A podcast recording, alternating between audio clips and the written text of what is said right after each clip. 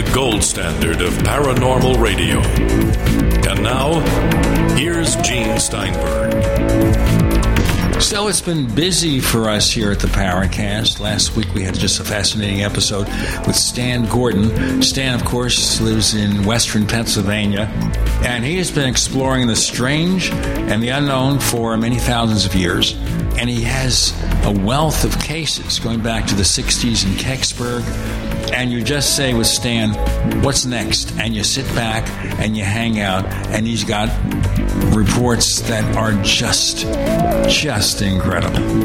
So we're going to do something really different this week. Jeff Belanger is back on the Paracast. And I read something from the prologue of his latest book. It's just after 3 a.m, and I'm as cold as I've ever been in my life. I'd estimate we're about the 18,000-foot level. I can't breathe. I'm fighting for every molecule of oxygen. Jeff, I was feeling fright because I don't like heights. I'm afraid of heights. I'm reading this book, and I'm saying, oh, my God, I am so happy I didn't do that, but you did. You dared to write a book about it because you recovered. Yeah, I did. Spoilers, I didn't die. Well, you see, on this show, the Paracast, you never know. No, right. That's right. This would be the most amazing, compelling EVP ever, right? Or not. It's just my experience. Yeah, so Kilimanjaro. It was the most spiritually and physically transformative experience of my life. I did it. In fact, 4 years ago today, I was on the mountain. It was one of these things that you think about. I thought about it anyway my whole life. I mean, growing up in the 80s, remember Toto's song, Africa, right? That great song. That had an amazing drum track. Yeah. There is a young woman from Germany, Sina, and she does covers of spectacular drum tracks. And you see her doing this one for the Toto drum track. And you watch what she's doing because it's shown in detail with multiple cameras. And that is just amazing. Yeah, it's a great song. It holds up because it's got covered by Weezer and everything else. But there's a line in that song, and I remember it even as a kid.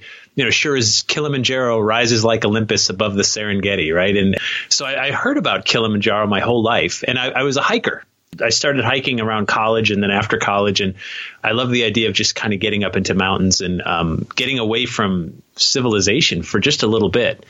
It's weird how things sort of conspire or transpire. I don't even know, both really, along the way to kind of get you in a specific place. In college, we were talking just before we started about taking foreign language. I took French because my last name, Belanger, which is Belanger in French.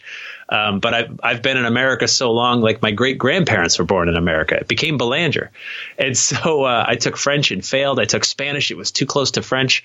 I was getting confused. And I asked a friend, you know, I have a language requirement for graduating. And they said, take Swahili. The professor's amazing. And I said, Swahili, where do they even speak that? And she said, Eastern Africa, Kenya, Tanzania, Ghana, that area. And I went, oh, that sounds weird. Let's do it. And I took French, and the professor was amazing. I ended up taking 4 classes with this guy. Gene, you're old enough. I don't mean to date you, but you're old enough to know who he is. Not necessarily who this professor is, but you know his background. His name's Dr. Robert Leonard. The first day of class, I knew his background before, but we sit down in class, and someone kind of sheepishly puts their hand up, and he smiles, almost like knowing what's coming. And they said, Dr. Leonard, is it true you were the founder of the band Sha Na Na? And he smiles, and he puts the syllabus down, and he says, okay, let's do this now. Sha Na Na, the doo-wop group from the 60s, and had the TV show in the 70s and 80s. Well, I remember Bowser. Everyone remembers Bowser. He was not Bowser, but everyone remembers Bowser. This guy was the co-founder of Sha Na Na, performed at Woodstock right before Jimi Hendrix. Hello, who could say that? When they got the TV series, he's like, I can't take this anymore. I'm going to Kenya to kind of find myself and teach English. And so he did that. He learned Swahili, came back, and he's this amazing linguist.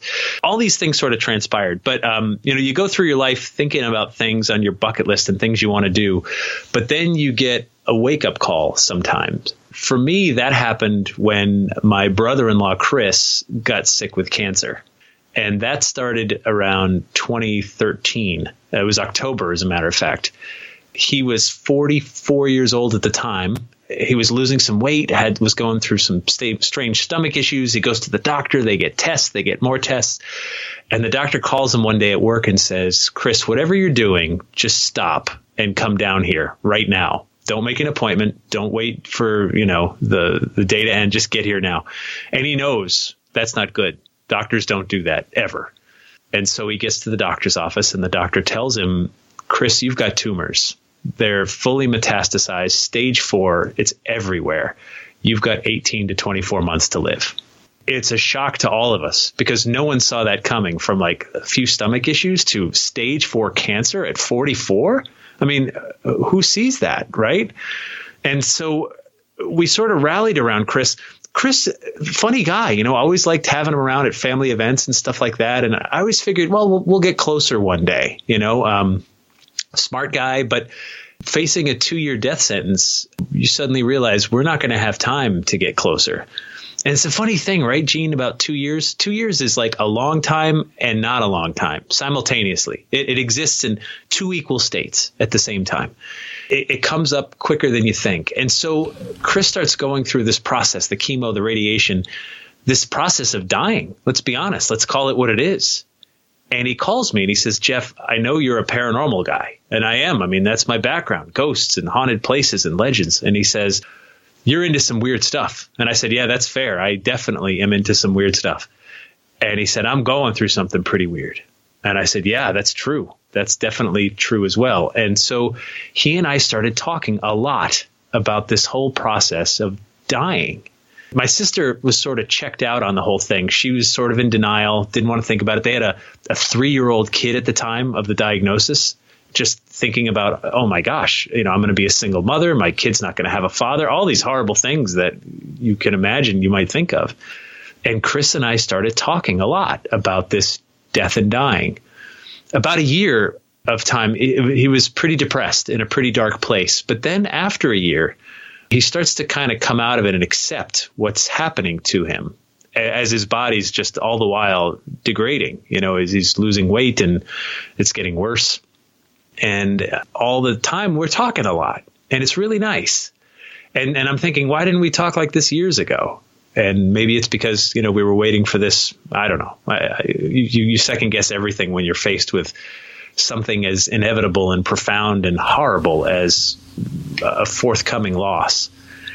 And that later that fall, now we're into 2015. I got tickets to a football game preseason. It's all I could afford, but I got tickets to the Patriots Giants preseason game. And Chris is a longtime Giants fan and I'm a Patriots fan. And I had to take him in a wheelchair to the stadium. And so, run him in a wheelchair, then run the wheelchair back to the car and then do it all in reverse. And funny thing about cancer is that when you love someone who's going through cancer, they get reduced to numbers. They get reduced to, these markers are up or those markers are down, and you're just numbers. And it was nice to just spend a few hours at a football game, just being two guys watching football instead of a guy with cancer.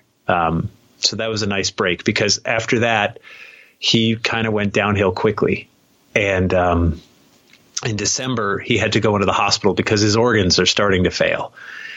And he calls me and he said, Jeff, something really weird happened. I want to talk to you about it. And I said, what happened? He said, last night I had an out of body experience. What do you mean? What happened? He said, I was 20 feet over my bed, which makes no sense because the ceiling of the hospital room couldn't be any more than maybe 10 feet. Jeff, let's do our break now. Do it. Jeff Belanger, author of The Call of Kilimanjaro, Finding Hope Above the Clouds. With Gene and Randall, you're in the Paracast.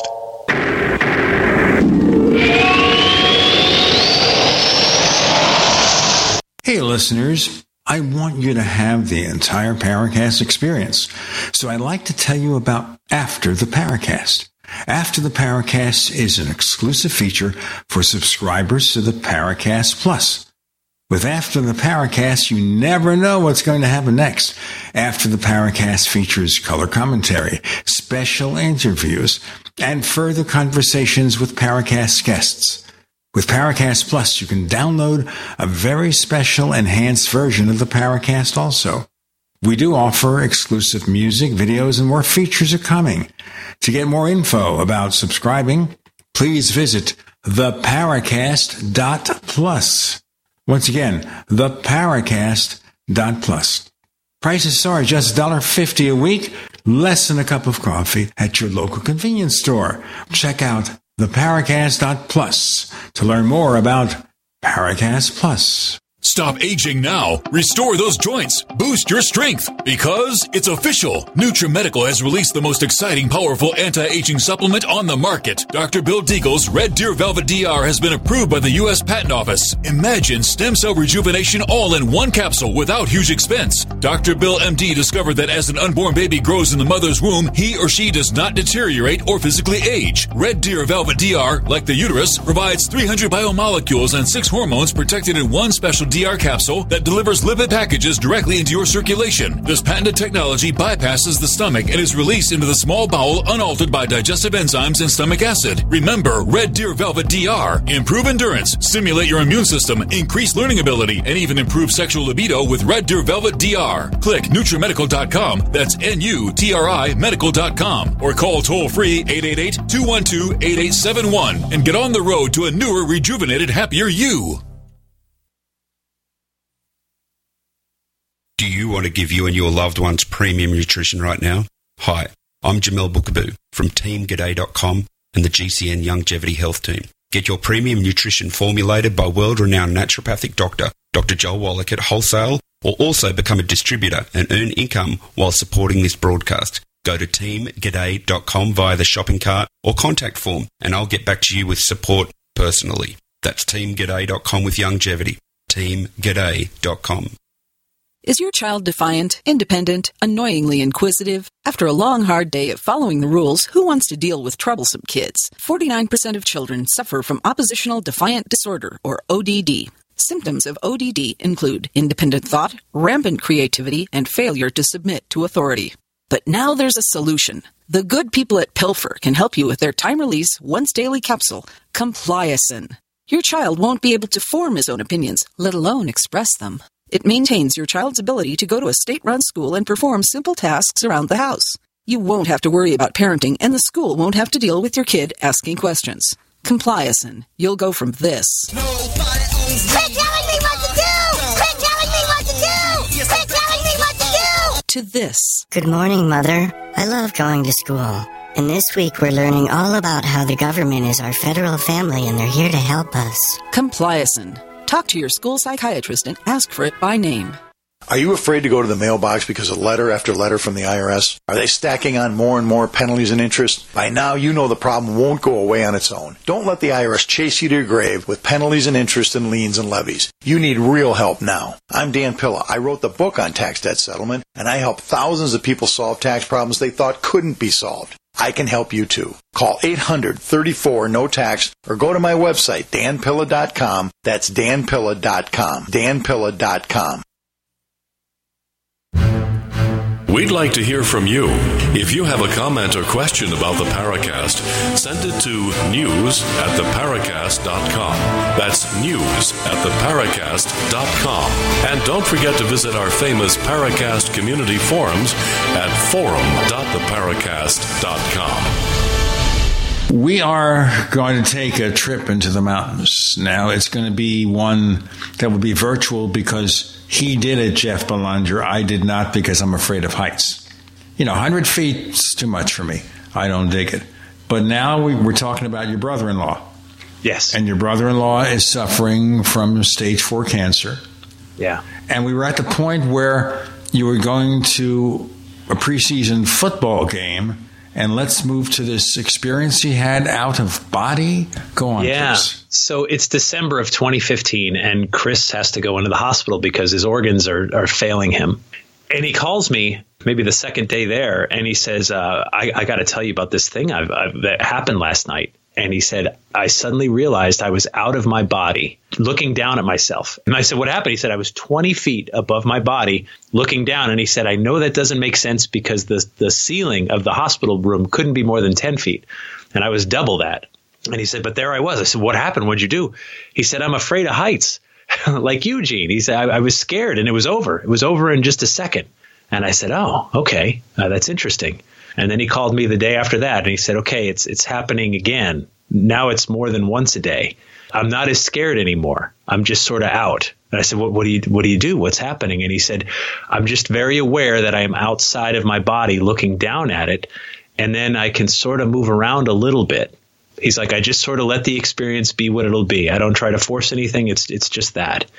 And then after about a week in the hospital, the doctors tell him, There's nothing more they can do. It's time to go home to hospice care.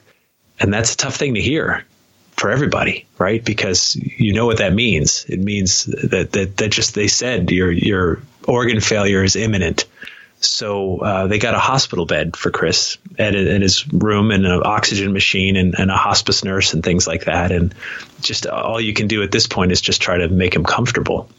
I remember it was maybe the 16th or so of December, maybe 15th. I was going down to Connecticut where he lives. And it's hard when you know you're going to a visit like this and you know what it is. You know what it means. This is the last time I'm going to see him. It's abundantly clear. And we sat and we talked for like 3 hours. And it was one of the most profound conversations I've had in my life. And we talked about everything. My sister wasn't there. She was going to leave the house and go do some grocery shopping and things while I was there, and which is fine. She doesn't want to hear it anyway. But Chris knew he could talk to me about these crazy things because of my background. And I said, are you still having the out-of-body experiences? And he said, yeah, all day long. It's happening again and again, multiple times. And I said, okay. And he said, but now I'm seeing things. I said, what do you mean seeing things? He said, well, first I saw my cat from childhood. And I went, oh. And he said, the weirdest thing is, he said, I never even liked that cat. But there it was. I said, okay. And I said, anything else? He said, well, I saw my grandmother. And he was close with his grandmother. I said, did she say anything? Did you do anything? And he said, no, she was just there. And he said, I don't know what it means, just that she was there. I said, well, what do you think all these out-of-body experiences mean, these things that have been going on for the last couple of weeks now? And he said, I feel like there's something inside this broken machine that's getting ready to get out and stay out. And he wanted to tell me that. And he wanted me to tell my sister when she was ready to hear it. By the way, she still isn't ready to hear it. I've tried. But he wanted me to tell others, which is why I'm telling you and why I put it in my book. Chris, I wouldn't have called him an atheist when I met him. Devout agnostic, maybe. Borderline atheist. But near the end of his journey, he got so deeply spiritual because of this thing that he was going through. And after, a year plus of horrible depression, after getting the diagnosis, to see him gets so enlightened at the end was really encouraging. And I remember when I walked into the room that day and his skin was completely yellow from jaundice, but the sun was shining through the windows and hitting his skin, and he was glowing golden in color, Gene, golden. And I know no human being is supposed to look like that. And my cerebral brain knows it's because there's toxins that are not getting removed by his kidneys and by his liver. And that's what's causing this color. But he was so at peace. And those next few days, everyone who cared about him got to see him. And it was nothing but compassion and no grudges, no negativity at all. And then on the 20th of December, he passed away. And that was hard for all of us. And so I thought back to that conversation about how I was looking at him and going, this guy is dying. He's dying right in front of me. And then I realized, you know what? I'm dying too. I mean, sure, not as quickly as Chris, but I've been dying since the day I was born. And he's just a couple years older than me. And so it's those things sort of hit you. It's this wake up call like, wait a minute, I don't know how long I have. I don't know when I'm going to get that call from my doctor that, hey, man, sorry that you got a death sentence now. And so it's sort of like one of these wake up calls that we get when we lose someone close to us.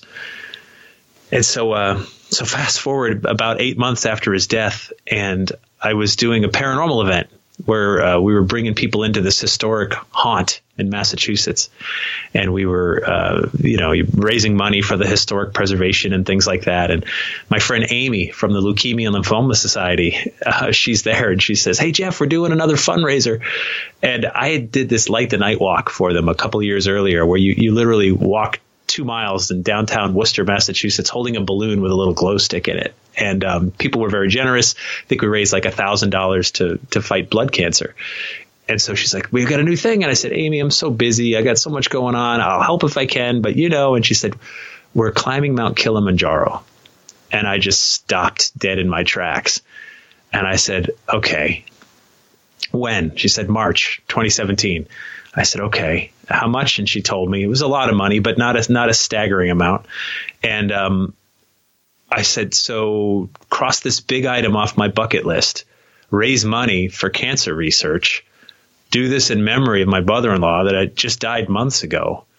And I don't know, Gene, the universe doesn't put too many things on a golden platter for you like that too often. And there was nothing to say to her, but I'm in. Let's do this. Let me ask you a little bit of a background here. You've hiked. Have you ever climbed any mountains before? So in New England, sure. So the tallest mountain in New England is Mount Washington, which is about 6,400 feet in elevation. And it's a great mountain. I've done it multiple times, and I've done other mountains that are 4,000 footers, 3,000 footers. And again, these are hiking. It's not like precariously hanging from cliffs with ropes and things like that. It's just, you got to be able to just get yourself to the top. And I knew Kilimanjaro was one of the tallest mountains that you can hike. It's not a technical climb. You can walk to the top. And, okay, we're gonna start climbing a mountain, folks. Yes. I will, of course, cover my eyes when we do this. Jeff, Gene, and Randall, you're in the Paracast.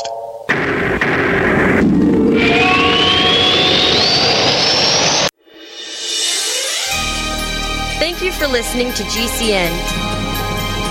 Be sure to visit GCNlive.com today. Frustrated trying to get business capital? Want to take the slow process and rejection out of the equation? GCNloans.com removes the slow, irritating approval process. Instead, get quick, simple funding. Powered by David Allen Capital, 80% of our pre-qualified clients are approved in days. Pre-qualify at GCNloans.com and get your money this week. It's that easy. GCNloans.com. That's GCNloans.com. Silver has always been nature's very own antibiotic, and only one system allows you to generate an endless supply of natural silver solutions. Silverlungs.com. You'll find no wild claims or pseudoscience, just a lifetime of nano-sized pure silver solutions. The Silver Lungs generator allows you to make your own, so stop paying for silver solutions. The unique lung delivery system targets respiratory infections where other silver solutions simply cannot reach. See the Silver Lungs generator and lung delivery system at Silverlungs.com. That's Silverlungs.com.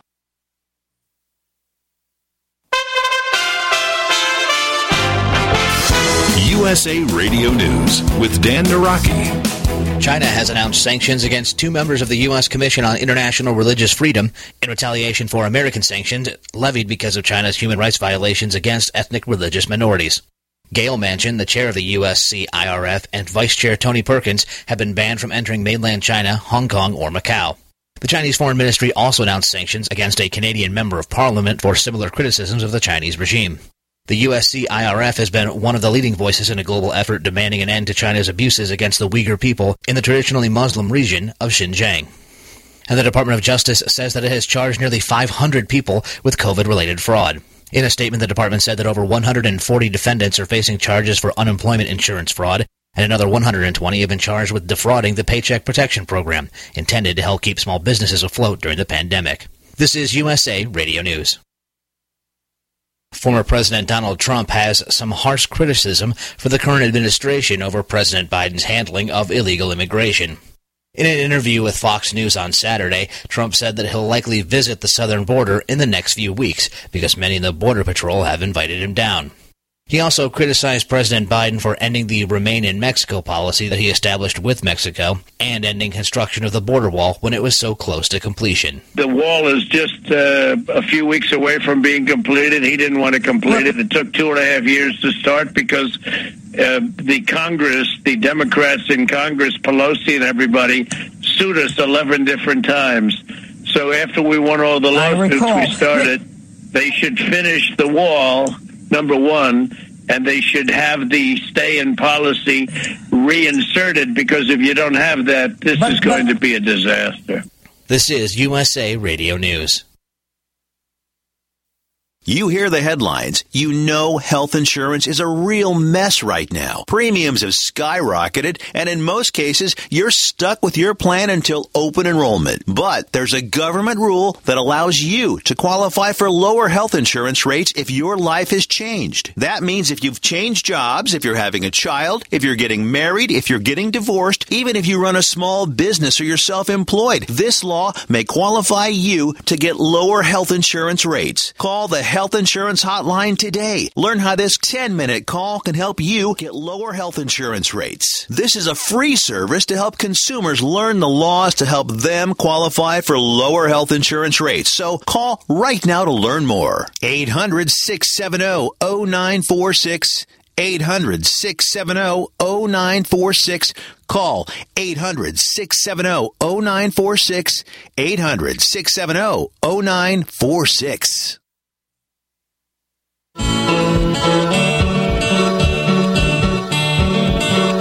This is Micah Hanks of the Gray Alien Report, and you're listening to the Paracast, the gold standard of paranormal radio.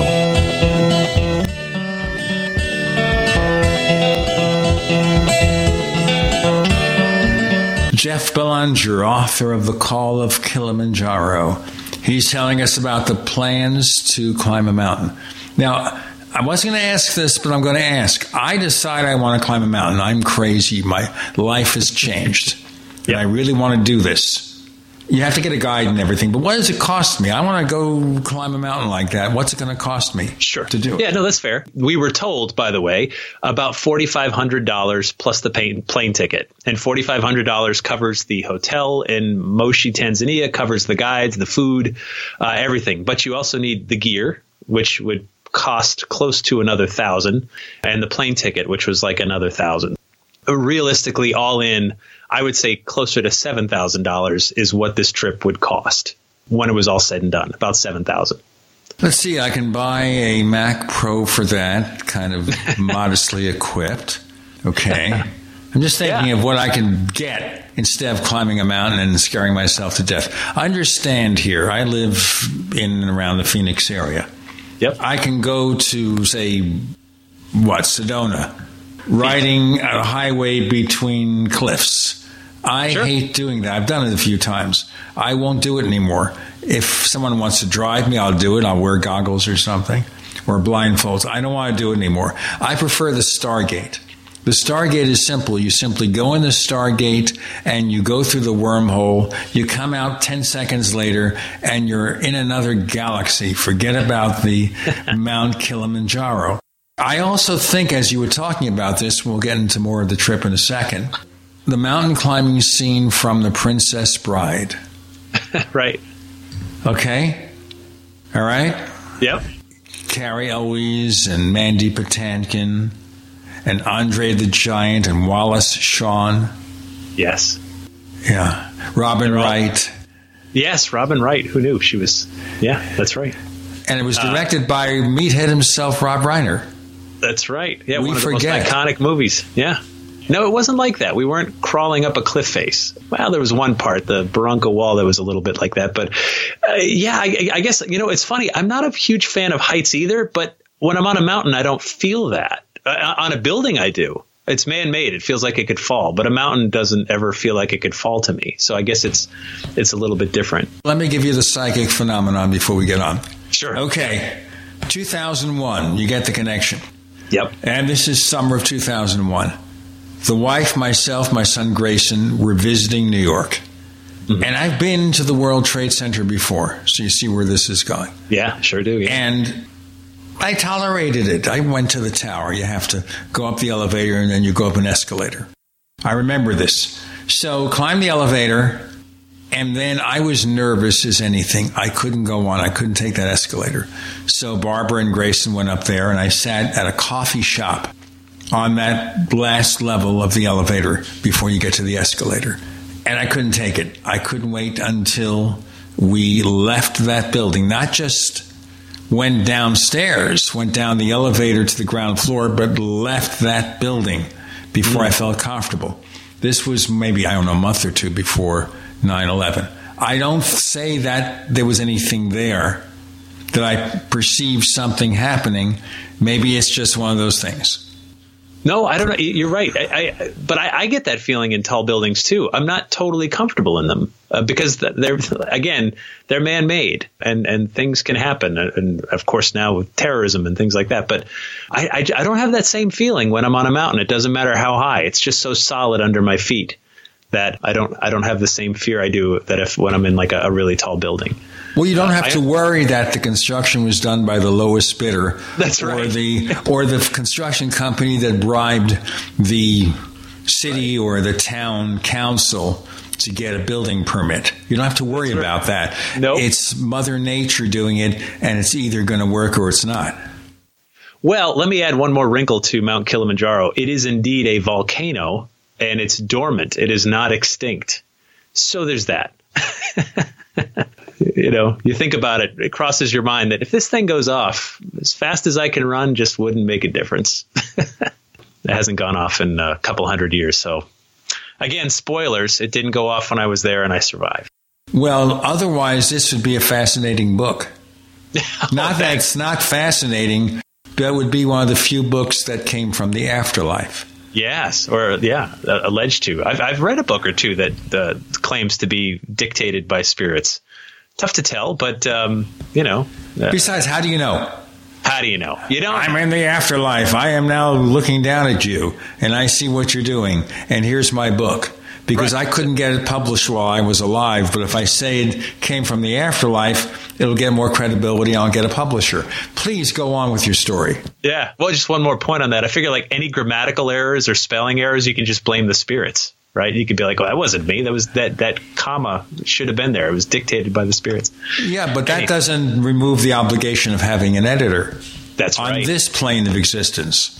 Yes, to edit is divine, for sure. Yeah, so speak for yourself. So where are we at this point? You've gotten the trip funded. Yes, you're gonna go there. You got the guide. Yep, Swahili. And you're ready to do this thing now. Let's go through this experience a little bit. I'm looking at the photograph, by the way, above the clouds, and I say, you know what? Still don't dig it. That's okay. That's okay. I understand. It's not for everyone. So when we get there, Tanzania it's beautiful, and yet the poverty is extreme. We're staying in a town called Moshi, and we had the chance the day before we started to actually climb the mountain. It's going to take 6 days to get to the top and 2 days to get back down. But we had the chance to go to a place called the Amani Center, which is for street children. And these kids, man, like, you know, some of them were literally in rags on the street and picked up and had a place to go. And it was pretty cool to sort of like make this local offering. It just felt important. You know, we got to play soccer with them, and we emptied our wallets. And you realize I've never felt like a rich white guy before going to Tanzania. I've been in other countries before where I know that I have more money than most people there, but this was the first time I felt like a rich white guy. I am a white guy. Here I wouldn't be considered rich, but there for sure I was. There's just no question. And that was sort of eye-opening as well. So it was a Monday when we start this journey. We get dropped off at a place called the Lamoshi route, and there's 12 of us that are climbing for the Leukemia and Lymphoma Society, and literally 48 guides, porters, cooks, people that are going to help us get a whole village that's going to help us get up this mountain, carrying tents and food and supplies, because there's nothing once you get started. It's 42 miles of until you get back down on the other side. And we're probably 50 yards up the trail before I realized, like, oh my gosh, we're underway. I was going to take a picture of that first step or something, or video, anything. And we're 50 yards up the trail. And I went, we started. We've begun. I missed it. And I realized how scattered I am. I'm thinking about back home and the emails I'm missing and the work and all this other stuff. And but then it slowly sort of comes into focus. Like, when you come out of a movie theater on a bright afternoon and you're just blinded by the bright light, and slowly it just comes down to focus. And that's sort of how Africa's feeling. I mean, this is the rainforest, and the ferns and stuff look a little bit familiar, but then there's these big trees that look so different. And then our guide shows us up ahead in a tree, and we see monkeys. And I'm like, wow, monkeys. I mean, I've seen monkeys in the zoo and I've seen pictures, but I'm on their turf now. And it occurs to you, like, wait a minute, if they want to jump on my face and rip it off, there's nothing stopping them. And so that was a new kind of experience. And we're going so slow. Pole pole, they say in Swahili. It just means slow, slow. And just walking this path that's well-groomed. It's not that challenging yet. It's literally a walk in the park until we get to our first camp. And we're about... Okay. It's not a walk in the park, or maybe it is, but we're talking about The Call of Kilimanjaro, Jeff Belanger, psychic ghost hunting investigator, talking about a trip that to me is certainly paranormal, with Gene and Randall and Jeff. You're in The Paracast.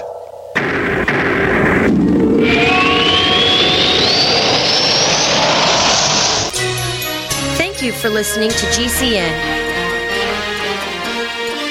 Visit GCNlive.com today.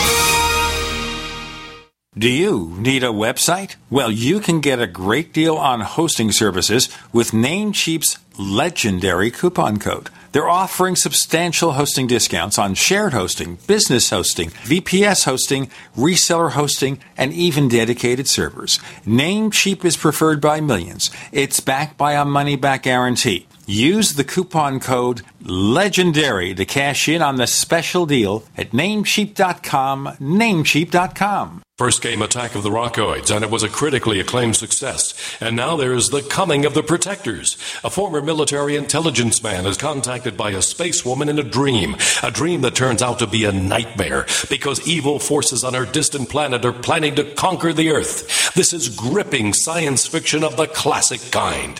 Attack of the Rockoids and The Coming of the Protectors. Find out more at rockoids.com. That's Rockoids, ROCKOIDS.com.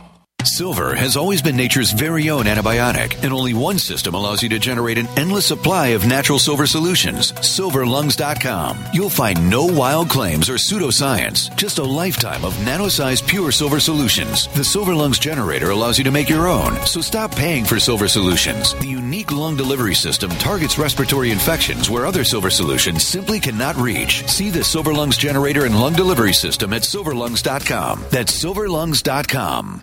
Anytime, any place, anywhere, radio remains the most intimate of all forms of media. At home, at work, in the car, on smartphones. Over 90% of consumers still listen to radio every week. That makes choosing radio as a place to advertise your business one of the best decisions you can make. Email advertise at GCNlive.com and partner up with an experienced GCN representative. Advertise at GCNlive.com. Easy, affordable, effective.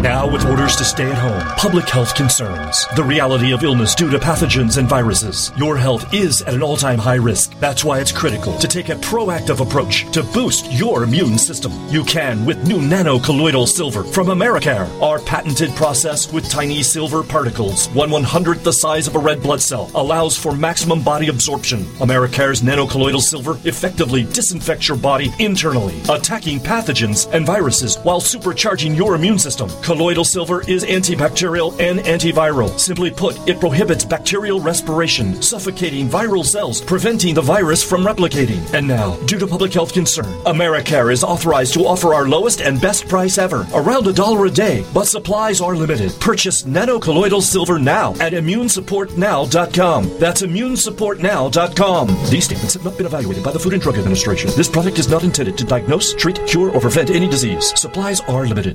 If there's a sudden disaster and you can't get to the grocery store, or they're all out of food, what would you do? You'll wish you had emergency food to get you through the crisis. And that's why we're here. We're MyPatriotSupply.com, America's leading source of emergency food. Our food lasts for up to 25 years, and millions of families trust us for their disaster survival. Won't you join us? Unlike other food companies, we don't skimp on calories. Our meals give you more than 2,000 calories per day. Why? Because that's what you need to survive any challenging crisis. And right now, you can save $200 on our popular 3-month emergency food kit. Just go to MyPatriotSupply.com and place your order. We ship fast, 2 to 3 days max, and your food arrives discreetly right to your door. So order today and save $200 at MyPatriotSupply.com. That's MyPatriotSupply.com.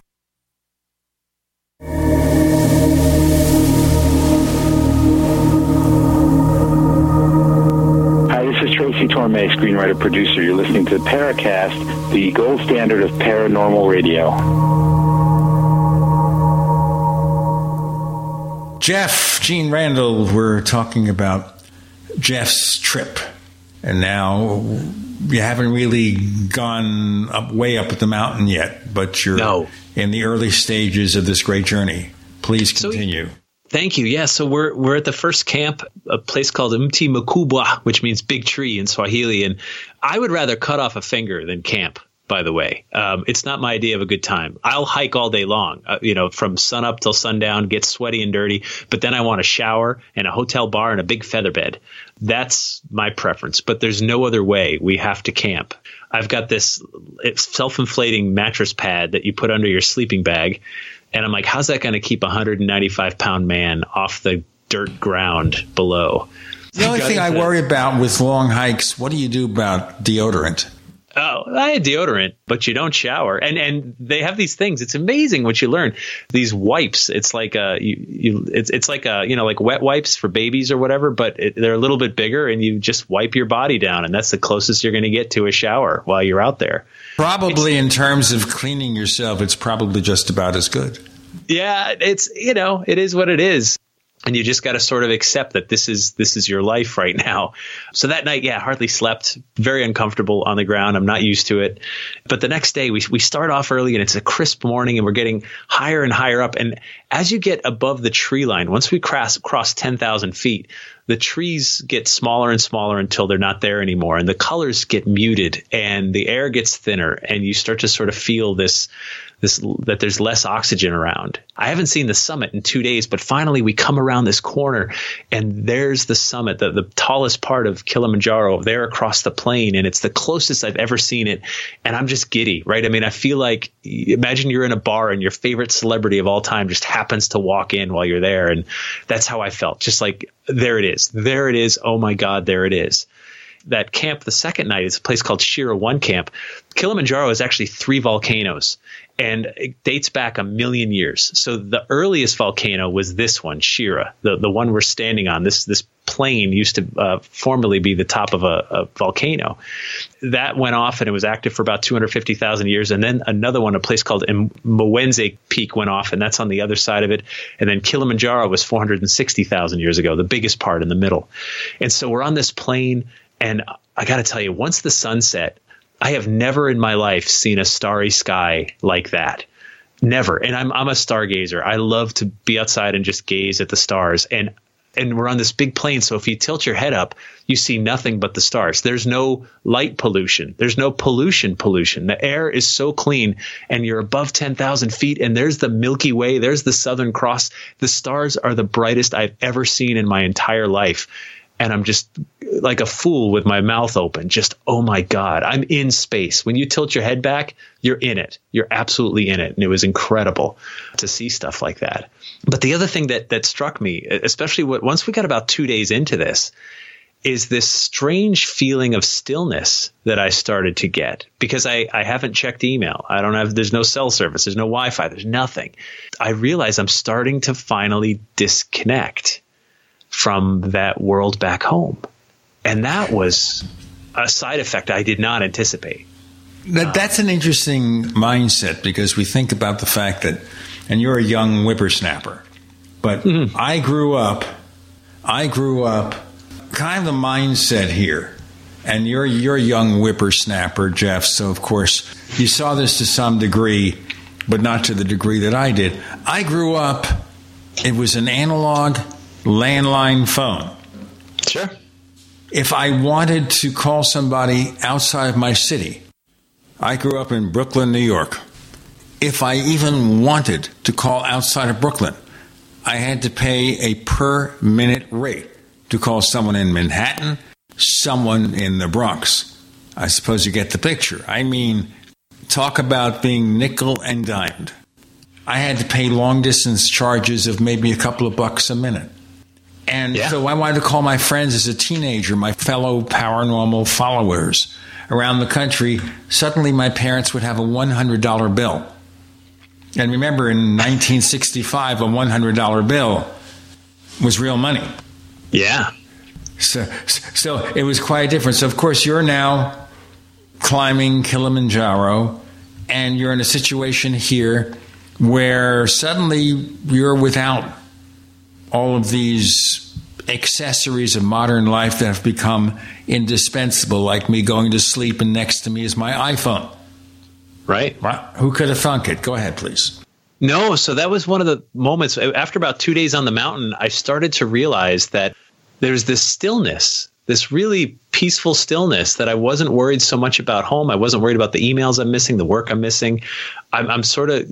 And it's so quiet up there, too. Once you get above the tree line, there's no animals. There's no nothing. There's no jets flying overhead. There's no cars that you can hear, no city noise, nothing. The only sound is whatever sound the wind makes when it hits you or the underbrush nearby.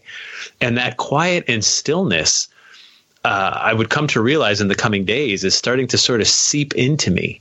And that was a byproduct that I just did not anticipate, that – wow, this is nice. I feel this strange reset happening slowly. You just sort of notice that I'm not reaching for my phone. I'm not looking for it. I don't care. I don't need it. I have what I need. What I need is in my backpack. I've got some snacks and a rain shell, and I've got some layers of clothing, and I've got water, and I've got pictures of my family, and I've got pictures of my brother-in-law, Chris, and my nephew. And that's what I need. And I'm just a human being walking in the world. And what's amazing, too, is I start to realize, our earliest human ancestors started walking out of Africa, not too far from where I am. That's where it all started, if you go far enough back. And I suddenly feel this connection to where I am, and that this is where I'm supposed to be. You're coming home. You're coming home again. Coming up to the roots of the roots, man, all the way back. And it was really, that was a special feeling. And it carried with me for days, as we get further up the mountain. It's almost like this mantra, right? You're just walking, you're breathing, and you're being.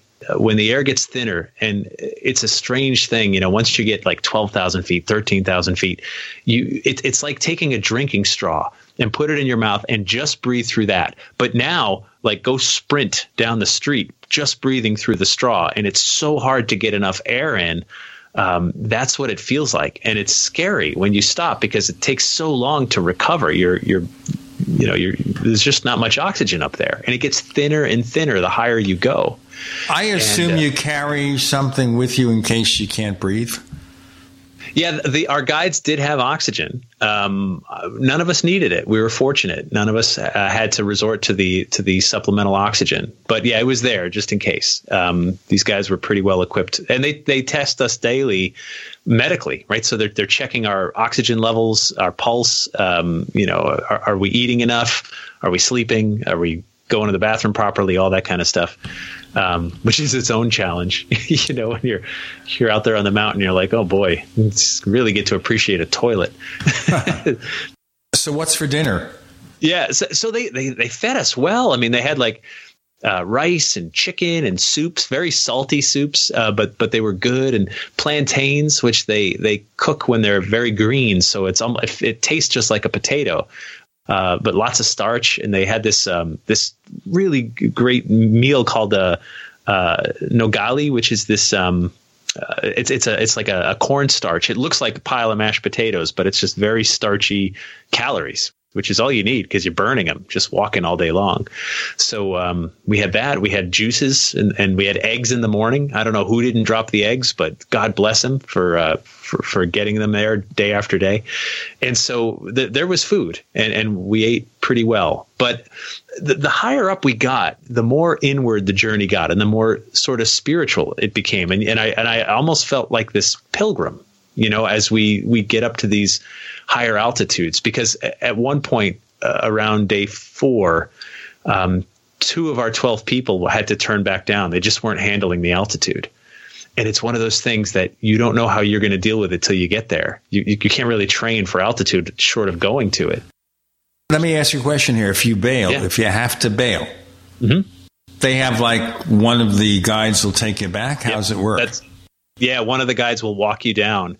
And if you're having trouble with altitude, the good news is just any degree lower, 500 feet lower, 1,000 feet lower, it gets exponentially easier. There's more air down there. There's more air starts getting into your body. And so in a matter of just an hour or two, you can start feeling a lot better once you get to lower elevations. So, 2 people had to turn back. And that's scary, too, because you realize, wow, that could have been me. We've got more to come. The Call of Kilimanjaro with Gene, Jeff, and Randall. You're in the Paracast.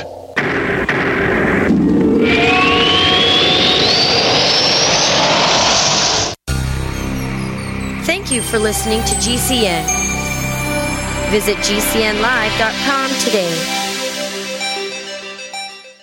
Hey, listeners. I want you to have the entire Paracast experience. So I'd like to tell you about After the Paracast. After the Paracast is an exclusive feature for subscribers to the Paracast Plus. With After the Paracast, you never know what's going to happen next. After the Paracast features color commentary, special interviews, and further conversations with Paracast guests. With Paracast Plus, you can download a very special enhanced version of the Paracast also. We do offer exclusive music, videos, and more features are coming. To get more info about subscribing, please visit theparacast.plus. Once again, theparacast.plus. Prices are just $1.50 a week, less than a cup of coffee at your local convenience store. Check out theparacast.plus to learn more about Paracast Plus. If you're trying to quit drinking or doing too many drugs, listen to me. You don't know me and we'll never meet. I had a problem like you once. I drank and used to party a little too much till it got out of control and almost ruined my life. I realized I needed help to fix my problem before it totally destroyed me. If you've tried to fix your drinking and drug problem and you know you can't do it alone, you need to call the National Treatment Advisors. They'll immerse you into a 30-day program to replace your old habits with new habits and totally change your life. And if you have PPO private health insurance, the entire program may be covered. Fix your problem right now before it gets any worse. Get clean. Call now and learn more. 800-296-1252. 800-296-1252. 800-296-1252. 800-296-1252.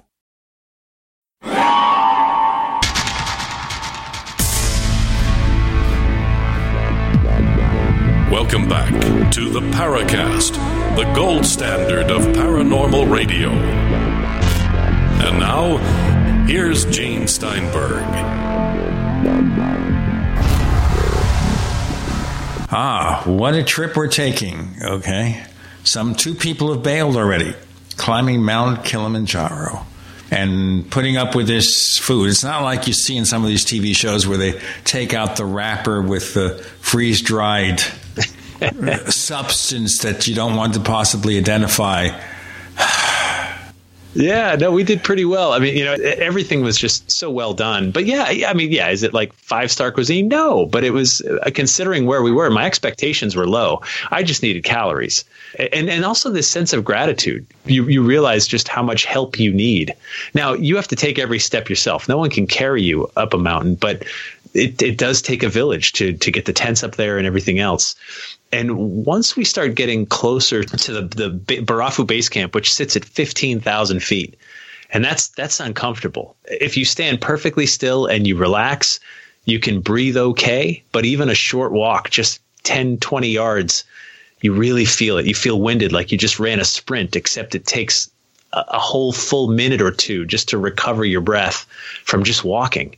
Well, as you're talking about the meal, by the way, I think of the movie Soylent Green. Okay. Soylent Green is people. Do you remember that line at all, Jeff? Maybe Randall does. I don't. Oh, yeah, of course I remember Soylent Green, a classic for sure. Definitely. I'm not entirely sure what the relevance is here to Kilimanjaro. I'm just thinking about the diet they had, which is somewhat more restricted. And I'm thinking, of course, of the shows I watch on TV. Like, for example, there are always these scenes in Stargate SG-1 where they have the little candy wrapper and they're opening it up and some nondescript thing is being consumed with less than supreme pleasure at having this nutritious meal. Probably something scientifically done for. Anyway, Jeff, let's go on. Let's continue with our mountain climbing, our spiritual journey. We did have Mars candy bars. You had the new Soylent-flavored Mars bars. Yeah, that was a treat. I remember seeing, like, are those Mars bars? I'm in. Like, let's do this. Yeah, so we had those. Yeah. But, yeah, so once we got to Barafu Base Camp, and this is where it really starts to get powerful and spiritual, because it's only 3 miles now to the top, but it's going to take us 8 hours. To do that, we're going to leave at midnight. So we try to go to bed, try to sleep around 5. We eat a meal, and then we try to sleep in our tents, which I can't really sleep. I'm anxious. I'm excited. I don't want to fail. That's the other thing, is I keep thinking about the goal, you know, the summit. And I'm such a goal-oriented person. But I lay there and try to relax. And then pretty soon it's 11 o'clock at night and time to wake up, because we have to start at midnight. Because it's going to take 8 hours. We want to get up there around sunrise, and then we got to get back to the Barafu camp. This is going to be a haul now. When I step out of the tent, it's the coldest I've ever been. And I'm a New England guy. I can take it. I can take the cold, but it is just frigid. And it's so hard to breathe. And we have headlamps on. It's the only light we have. And there's the city of Moshi way in the distance. And it looks like you're in an airplane, because it's just the little lights way down there. And we eat a little bit of food, and around midnight, we just start walking. The difference between 15,000 feet and 16,000 feet in elevation, as far as breathing goes, is brutal. The difference between 8,000 and 9,000 feet, not so much. You hardly notice it. But 15 to 16, and then 16 to 17, I mean, you know the oxygen is just below you at this point. It's about 3 in the morning, and I mean, it's just the darkest and coldest I've ever been in my life. And I'm nervous. We've passed 2 plaques for people who have died, commemorating, you know, they died from the altitude right there. You realize people do die up here. And I don't want to be one of those people. And I also don't want to fail. You're almost like an automaton. Like, your brain doesn't work as well, because I remember at one point I had to unzip my jacket and put a layer on, and I couldn't get my zipper together. I just didn't have the coordination. It felt like I was drunk, but not even the fun drunk, just the not coordinated drunk. One of the guides had to come over and zip me up like a child. And I don't even know how I can do this. But I, you know, you push on and you push on. And then about 3:30, 4 in the morning, I turn around and I see just the faintest light out on the horizon, and I realize the sun is making its way around. we get a little bit higher, and then the sun's getting higher up and higher up. And finally, it's about 6:30 in the morning, and we reach the rim of the volcano, a place called Stella Point. And I turn around and I see this sunrise. I mean, it was just this most powerful spiritual moment for me. I thought about what the Maasai people said about the summit of Kilimanjaro, that this is the house of God. This is where God dwells. And only those God deems worthy are allowed up here. And in that moment, I absolutely felt the presence of God, creator, spirit of the mountain, universe, whatever term you want to use. This higher power felt omnipresent all around me. And I felt my brother-in-law, Chris, at that moment as well. I felt his presence. I felt like he was with me the whole way, but right there, it felt like he was standing right next to me. And seeing the sun up, and the world had just warmed up maybe 15 degrees at least, and you can see now, and your warmth, and the sunrise is there. And I suddenly had hope where I had none just a few hours before. And in that moment, I realized, like, I am going to make it. I'm going to make it to the summit. It's still another 500 vertical feet, another half mile. It's going to take close to an hour. But I knew at that moment that I was judged, I was deemed worthy, and that I would make it. And it's a moment I will never forget. And I took a picture of it. It's in the book. You can see it. But it was just so profound, so life-changing. I'm so grateful that I captured it, because I get to see it whenever I want. I can look at the picture again. No, that's amazing. I was actually first introduced to Kilimanjaro in a song by Santana on the album Z-Bop. And it conveys that kind of a feeling. It's an instrumental, but it conveys that kind of a feeling. And it made me want to know a little bit more about it. I've never been there. But, I mean, we're talking about, you know, a dormant volcano in Tanzania, Africa, with 3 cones, and this is the highest freestanding mountain in the world, 19,341 feet above sea level. So, it may not be the highest mountain above sea level, but apparently it is a long way from the bottom to the top. It sure is. So, it's really interesting to hear your story. I know of one other guy I talked to who did the trek. He called it a scramble. So you don't really need climbing ropes and all of that, right? That's correct. Yeah. Yeah, you can make it if you're in half-decent shape. Did you do any working out before going? Were you prepared for it a bit? Yeah, so 6 months of training, a lot of cardio, a lot of hiking in the mountains of New Hampshire and Massachusetts, and learning how to adapt to the cold and have the right gear and things like that. So yeah, but we had a regiment that we were given for, do planks every day, sit-ups, push-ups. But the cardio regiment was really important because it's endurance. I mean, you sometimes have to walk, 6, 7, 8 miles in a day, and then do it all again the next day and through higher elevation, which is just exponentially harder because you don't have as much oxygen in your blood that you would at sea level. And so it's kind of like this culmination, this thing. And at that point, so once we start making our way around the rim of the volcano to get up to the highest point, to get to the actual summit, it's just like this walking automaton. And I can see glaciers. I mean, these glaciers are going to be gone because of climate change. They predict maybe even by like 2030, they could be gone. So I'm going to be one of the last people to actually see and photograph these amazing glaciers. And then finally, there's the sign in the distance, and you get closer and closer, and it's just you reach out and it's there, and I touch it, and it's this thing I've been thinking about for so long, and I thought, I've done enough mountains to know that the summit isn't always the big moment, but I guess it's like the trophy, right? You competed, you get the trophy there, you get your picture taken, but that wasn't the profound moment. It was that sunrise. Seeing that sunrise was this big spiritual awakening for me, and the summit was just sort of like finishing it, dotting the I's and crossing the T's at that point, because we're only there maybe 10 minutes. You can't breathe. You get your photos taken, and then we got to get down. We got to start making our way down. Well, let's break it here, guys. Hey, let's break it here. More with Jeff, Gene, and Randall. You're in the Paracast.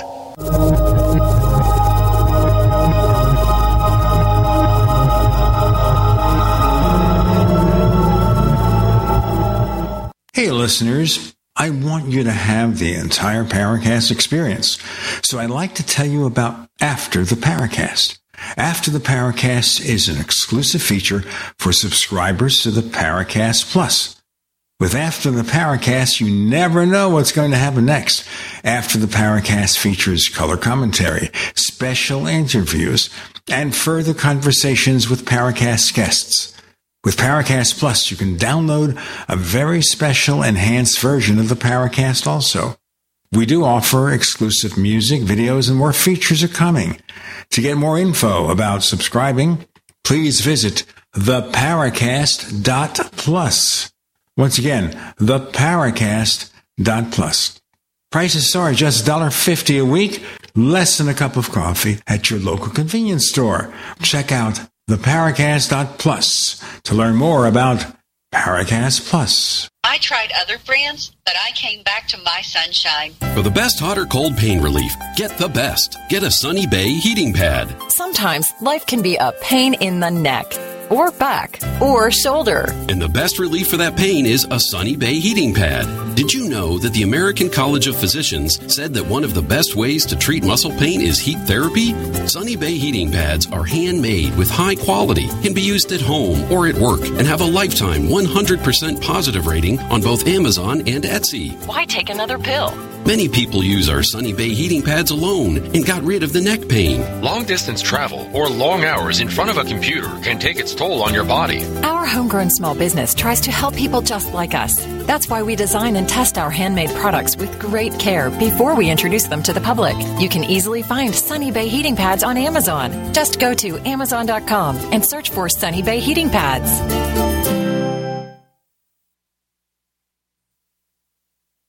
Do the letters IRS give you anxiety? I'm Dan Pilla. I've defended people from the IRS for more than 40 years. My book, How to Get Tax Amnesty, created the tax resolution industry and is responsible for helping hundreds of thousands of people. It can help you too. If you're a non-filer or facing IRS enforcement right now, your case is unique. You need real help, not cookie-cutter advice. My clients get my personal attention. Buy my book at danpilla.com and get a free consultation directly with me. That's danpilla.com. Let's start solving your tax problem right now.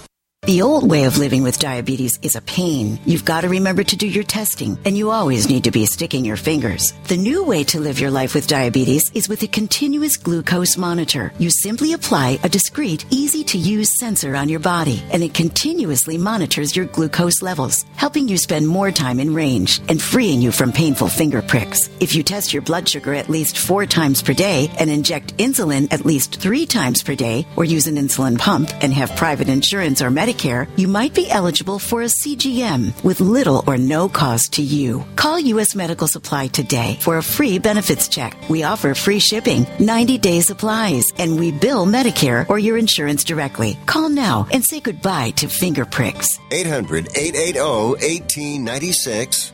800-880-1896.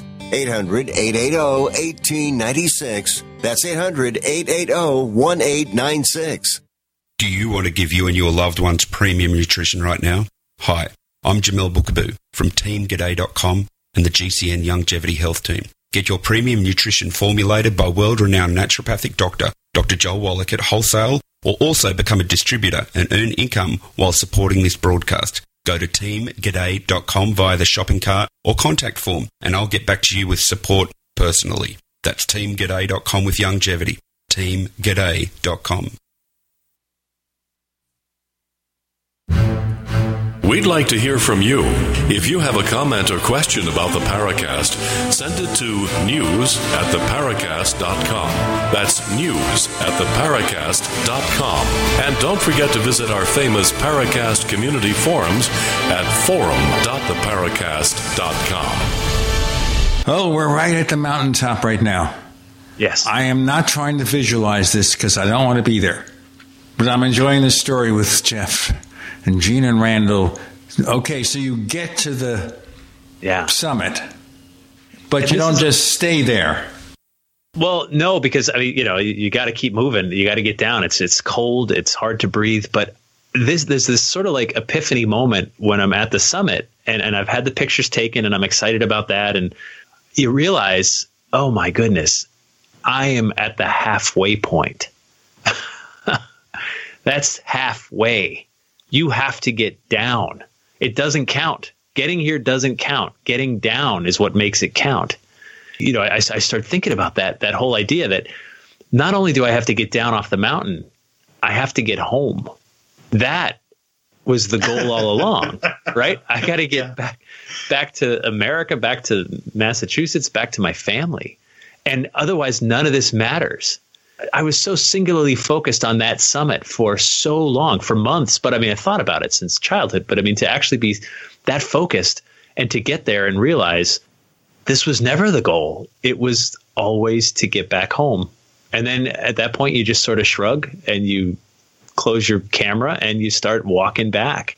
And it's a long walk and you come down and it's this thing where I feel like when I was up there, it's almost like a picture that's a line drawing. Like you take a black and white line drawing and it would take weeks, months for the colors to sort of fill in and to fully appreciate this thing that I've gone through and what it means and how it affected me and how it changed me. You know, we get down to Barafu Base Camp and we get to eat a little more food and just a short rest because then we got to get down to another camp. And we've been awake and moving for, you know, God, with the exception of like a 4-hour rest, just on the go for the last like 40 hours. It's been brutal. And then we wake up the next morning and see there was a snow the night before on Kilimanjaro. The whole thing was just blanketed with white snow the following morning. And Hemingway wrote a short story called The Snows of Kilimanjaro.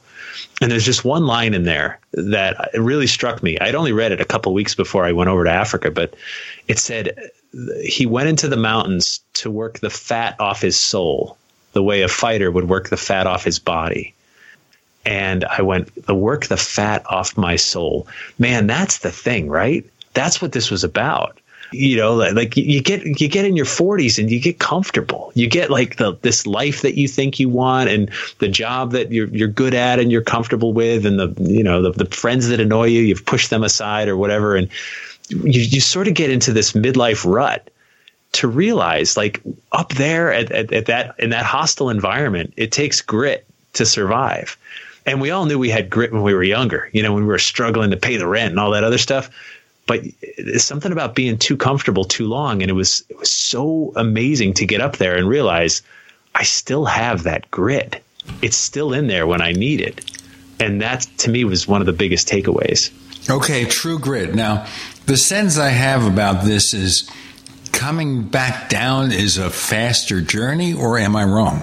No, it's there's one way down. There's 3 or 4 different routes to get to the top. We took the longest because you get to acclimate the most, but it's one way down. It's 2 days down. Everybody takes the same path down to a different part of the mountain, and that's where you've got to get picked up. So yeah, it's faster. Coming down is hard. Going up is all muscle. If you get tired, you rest. Coming down is impact on your ankles and your knees, and I find it much more difficult to come down a mountain than going up one, which is there's a life lesson in there somewhere, right? I mean, it's harder coming down and then the realization of what this means and how it affects you and all that stuff. The lesson takes time to sink in. And I was taking pictures the whole way and I was journaling all the time. And I was trying to write down every thought and feeling that I had, because I sort of got the sense somewhere during this that like I'm changing as a person. And I really feel like I came back as a better man and I connected with something, you know, with something big and with something powerful up there. That is, it's a really common experience from what I've heard from other people and read about that. I've thought about maybe doing this. It's inspiring. Have you guys talked at all yet about how much it costs to do this? We did. Okay. So yeah, I think all in about $7,000. That's not bad for a spiritual, you know, awakening. No, when it really wasn't. No, I agree with you. It really wasn't. And the U.S. dollar over there goes far. When we got back to our hotel after that, after coming down off the mountain, we had 2 more nights in the town of Moshi. And just to give you an example, they had these 20-ounce Kilimanjaro beers that were $1 each. And so I took out a $20 bill, and I'm not quite sure how many. I think 12 is how many $1 Kilimanjaro beers you can get for $20. It was a lot, and they just kept coming and flowing, and it was sort of celebratory and amazing. But you start to realize, like, what I love about the mountain in general, right, is it's this ultimate metaphor for anything going on in your life, right? Anything can be a mountain, like trying to get in shape, trying to find a new job, trying to get over a breakup, trying to finish a house project, or anything like that can be a mountain that you have to climb. And then there's mountains that we put in our way on purpose, and should, by the way, to kind of test that grit. And that was that's what this was for me, was to just sort of intentionally put something in my way and see if I could still do it here somewhere in the middle of my life, and still thinking about the loss of my brother-in-law and how, you know, all the things that he's never going to get to do. And also realizing your own mortality, not knowing how long you have, and the things that you better do, because you don't know how long you're going to get on this. Well, that all sounds really worthwhile. And we're most of the people on this trip sort of in your same age range, demographic? Yeah, we were all, I mean, I think the youngest guy was 30, my tent mate, Brian. But most of the people were in their 40s, a few in their 50s. And everybody in our group specifically raising money for the Leukemia and Lymphoma Society to fight blood cancer. So it was a cool group to sort of realize we were all doing this, not just for ourselves, but for a cause as well. Which helped motivate me, by the way. That was something I didn't expect. I mean, I wanted to do this, but I had over like 300 donors that had donated to me. I raised over $17,000 for them, and I printed out their names and I kept it in my backpack the whole way. And I would look at it in my tent at night, because I'm like, even if you donated $5, I didn't want to let anyone down. And I found that very motivating, you know, just like I want to get to the top for these 300 plus people that donated to this cause because I asked them to. Let me ask you a question here. And this is one of those mercenary responses. Say, for whatever reason, you couldn't complete the trip. Do you have to give back the money? No, I know. I thought of that, too. But yeah, no, I didn't have to give back the money if I didn't complete it. It was, you know, you donated directly to the Leukemia and Lymphoma Society. You got a receipt, tax deductible, the whole thing. I never touched any of the money. It was all through them. OK, let's do our break here. Yeah. The book is The Call of Kilimanjaro: Finding Hope Above the Clouds. We've gone to the summit. We've come back down.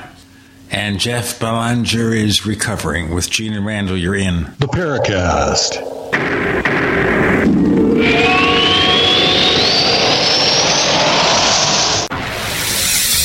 You are listening to GCN. Visit GCNlive.com today. Silver has always been nature's very own antibiotic, and only one system allows you to generate an endless supply of natural silver solutions. Silverlungs.com. You'll find no wild claims or pseudoscience, just a lifetime of nano-sized pure silver solutions. The Silver Lungs generator allows you to make your own, so stop paying for silver solutions. The unique lung delivery system targets respiratory infections where other silver solutions simply cannot reach. See the Silver Lungs generator and lung delivery system at Silverlungs.com. That's Silverlungs.com. We've all seen, and perhaps use, the alcohol-based hand sanitizers. Have you noticed how it dries your skin, and as soon as the alcohol evaporates, it's no longer effective? GCNteam.com has alcohol-free antibacterial soap and foam meeting or exceeding all requirements set forth by the United States Food and Drug Administration. Come to GCNteam.com. Keyword antibacterial, or call 877-878-4203.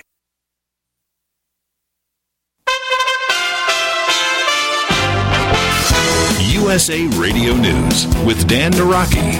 Former President Trump says he's heading to the southern border in the next few weeks. Well, a lot of people want me to. The border patrols and all of the people of ICE, if they want me there, they've asked me to go. And I really sort of feel I owe it to them. They're great people. They're doing an incredible job. It's impossible now with what they've done. The stay in Mexico should have been left. And now they stay in the United States. And by the way, stay in and never leave. Trump speaking with Fox News. The former president's comments coming a day after a group of GOP senators visited the border, saying they were stunned by conditions at facilities holding unaccompanied minors. And a detention officer at the Oklahoma County Detention Center in Oklahoma City has been hospitalized after being held hostage by an inmate. Officials with the Oklahoma County Sheriff's Office say that the inmate was shot and killed by Oklahoma City police officers. The condition of the detention officer has not been released. This is USA Radio News. Following a trip to the southern border, a group of GOP senators said they would be unwilling to work on an immigration reform bill with the administration until the crisis on the border is resolved. Iowa Senator Chuck Grassley questioned how they could pass an immigration bill when the border was still open. Representative Tony Gonzalez says there are some things that Congress can do to deal with that humanitarian crisis. The Texas Republican tells CNN that making changes to the work visa and asylum programs would provide some relief on the border. If children are, legitimately making the trek from these dangerous areas, which many of them are, right, and they're legitimately seeking asylum, why do we have to wait till they reach America? Why can't we focus on Mexico and some of these areas? That way they don't have to make that dangerous trek. That's one answer to it. Another part is work visas. Let's increase the amount of work visas. If people want to come to live the American dream and work hard, well, let's welcome them through the front door. We absolutely need to know who's coming into our country, but we need to do it through increased work visas. This is USA Radio News. Jake was in big trouble with the IRS. He owed how much? $92,000. Ouch. The IRS left no room for Jake to breathe. They put a lien on my house, took all the money out of my bank account, took money out of my paychecks. So it was a nightmare. He needed help fast. I figured that all these companies were the same until I called Federal Tax Management. You could just tell they knew what they were talking about. Right then and there, I felt like I had some hope. Stop the liens, levies, and garnishments fast and qualify for one of several special IRS programs that could reduce or even eliminate your tax debt. So, how did it go for Jake? They did what they said they would do. They came through for me. I ended up saving an unbelievable amount. I was so jazzed. I was extremely happy. If you owe more than $10,000 in back taxes, take Jake's advice. Give Federal Tax Management a phone call. If they help me, they can help anybody. Call the Federal Tax Management Hotline now. 800-503-8625. 800-503-8625. 800-503-8625.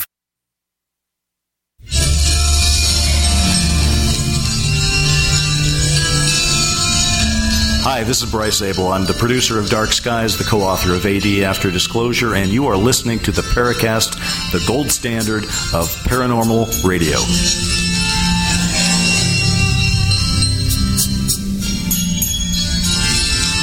Now, we think when we go into these places that are kind of out of the normal path that one travels, did you see anything or experience anything in our paranormal universe during all this? At the summit was very spiritual. I was raised Catholic. I sort of wandered away from the church late high school and into college. I think it just didn't really resonate with me anymore. And I became agnostic, never an atheist. I never got to that point. But I definitely found a different sense of spirituality, mainly because of my work in the paranormal, looking for ghosts and haunts. And thinking like, hey, some people seem to stick around and longer than others and things like that. So to have this sort of spiritual experience and then to not put a label on it was very comforting to me in my adult life, to not have to call it something that is specifically tied to a religion, even though someone who's religiously inclined might, take it that way. I did ask around a little bit when we were in Moshi. I was like, hey, any haunted places around here? Any sort of monsters or whatever? And they sort of laughed. In that culture, it wasn't something that they're too comfortable talking about. But at the same time, I think they could appreciate that I was asking just as a little more matter of fact as opposed to anything with any sort of like spiritual implication. That's one of the interesting things, right? When you talk about specifically ghosts and haunts, in some cultures, and even within the United States, there's certain parts of the country that tend to look at that as, well, that's dark stuff. That's satanic, or, there's only of God and of the devil. There's nothing in between. And I get it. We all have to figure out how to process the world around us in one way or another. And religion is one lens that we can view this world, I guess. But yeah, other than that, I didn't get to trip on any legends over there while I was in Tanzania. Maybe next time. Yeah, because I'm not sure if you did much research prior to going there on any of that, but the people there near Kilimanjaro, there's a people called the Chaga. Yeah, Chaga, yeah. Yeah, yes, the Chaga. And they do have a very close relationship to what they believe are their ghosts. Well, ancestor worship, which is one of the earliest forms of religion, of spirituality, really. So their ancestors are always close by. Well, a couple of our guides were Chaga. Like that's you know, that they're just like, yeah, I'm a Chaga. Like that's my family heritage, and talked about some of the parts of their culture and things like that. And we talked about Swahili and speaking a little Swahili, which was really neat.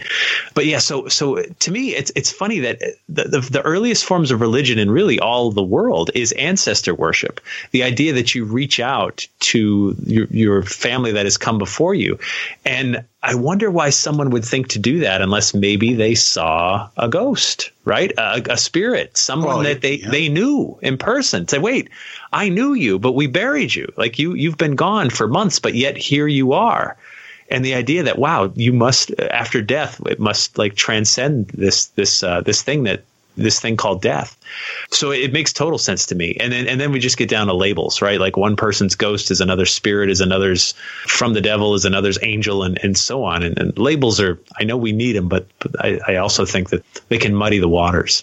Oh, definitely. Well, that's why we need people like yourself and other paranormal researchers who can think about it in a fair-minded, but also critically minded, and by that I mean critical thinking perspective, so that you can sort it all out and look at it objectively. And you know, it's really fascinating when you can look at it through that kind of a lens, because people do have these experiences. Even you yourself, you were saying that you felt it was like a presence of people. And so, I mean, if you're feeling this, who knows? Maybe it's just the thin air. Maybe it's not. But either way, you're not going to be the only one. We're all human beings, and we all work pretty much the same way. So if you're having these experiences on a regular basis, it's only natural for you to develop some sort of a belief system about what they mean and what they are. No, of course. And I truly believe that when it comes to all this stuff, including me at the top of the mountain there, I think we summon. And I don't mean in some like hocus pocus way. I mean, when you recall memories of the dead, when you're literally calling that person up. And when I was up there, I thought of Chris. I can't stress enough how few thoughts I was having on that mountain, because you're just broken down. I mean, it's the analogy I like to use is it's like you're a wet towel that's just been wrung out. Every drip drop has been wrung out of this towel, because on the summit, I mean, I cried, I laughed, and I couldn't tell you why for either one. Just emotions just poured out. You're oxygen deprived, and just every emotion is just kind of coming out of you at once. But I do remember thinking about my family, and I remember thinking about Chris, and he was there. I felt him smiling next to me. And by the way, in life, Gene is going to climb Kilimanjaro before Chris would. Promise, right? He would be, if we all lined up, everyone on Earth, Chris would be dead last. Gene would be right in front of him, right? You know what? I have to tell you this right now. You're wrong. All right. The only way I climb Kilimanjaro is from the cockpit of a flying saucer or something. Fair enough. I'll look out. Okay, that's cool. Let's get home. All right, fair enough. Well, actually, that brings up an interesting point. Like, were there any people that were on, you know, made the trek by burro or you know, were transported? No. Nope. There's no way. You got to walk it. Okay. There's talk about putting a giant cable car up there, which I think would be tragic, because it's it takes away from the whole experience. You know, like I felt like a pilgrim, you know, just walking miles and miles through this rough terrain to have this transformative experience. And there's no shortcut to a transformative experience. There just isn't. It's like the walkabout thing. You need that. You need to experience it. It seems that a lot of people's personal revelations or transformations come about through challenge. Of course. And that's probably putting it mildly. Definitely through tragedy as well. So to evolve as a human being, personally, spiritually, whatever you want to call it, what you were saying about just, you know, living in comfort and not paying attention to that aspect of your life is really true. And it's surprising how many people in the world just don't get that. So I had a job, one of my first jobs out of college. I was working for an advertising agency, and my boss showed me this article that said most people retire at age 35. And of course, I'm like, that's what? That's absurd. Are you crazy? But then I read it, the point was most people, by the time they get about their mid-30s, they sort of like they don't really challenge themselves enough, and they get into sort of like this rut of a job, and they just sort of stick with it. And that's where they stay until they actually do retire for financial reasons. It hit me. I'm like, oh, man, that sounds awful. Like, and I think that was his point, is to say, like, don't retire at 35. Don't retire at 45. Don't retire. Right. Find something that, and I'm sorry about that, that invigorates you and challenges you and keeps you going and makes it so, you know, you want to keep working and find that next thing. Well, I'll tell you this. I was a lot older than 35 when we started this radio show. and here you are still doing it all these years. You're one of the original podcasters, man. I mean, come on. You know what? There was no such thing as a podcast. When I did my original show, which is the technology show, which we don't do anymore, that started in 2002. Apple did not have a podcast. There was no such thing as a podcast at that point. Okay, so we were there first, or, you know, amongst the very few internet-based radio shows. We actually joined a physical network with the PowerCast and the Tech Night Out Live in 2010. So maybe we were doing it in the reverse. But yeah, we did indeed become one of the pioneers. I know there have been quite a few paranormal radio shows since we started. Some are still here, some are not. We're in our 16th year now.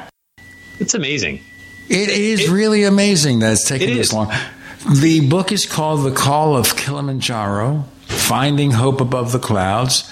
Jeff Belanger, a ghost hunter, takes this journey partly in honor of his late brother-in-law. We got more to come with Gene and Randall. And Jeff, you're in The Paracast.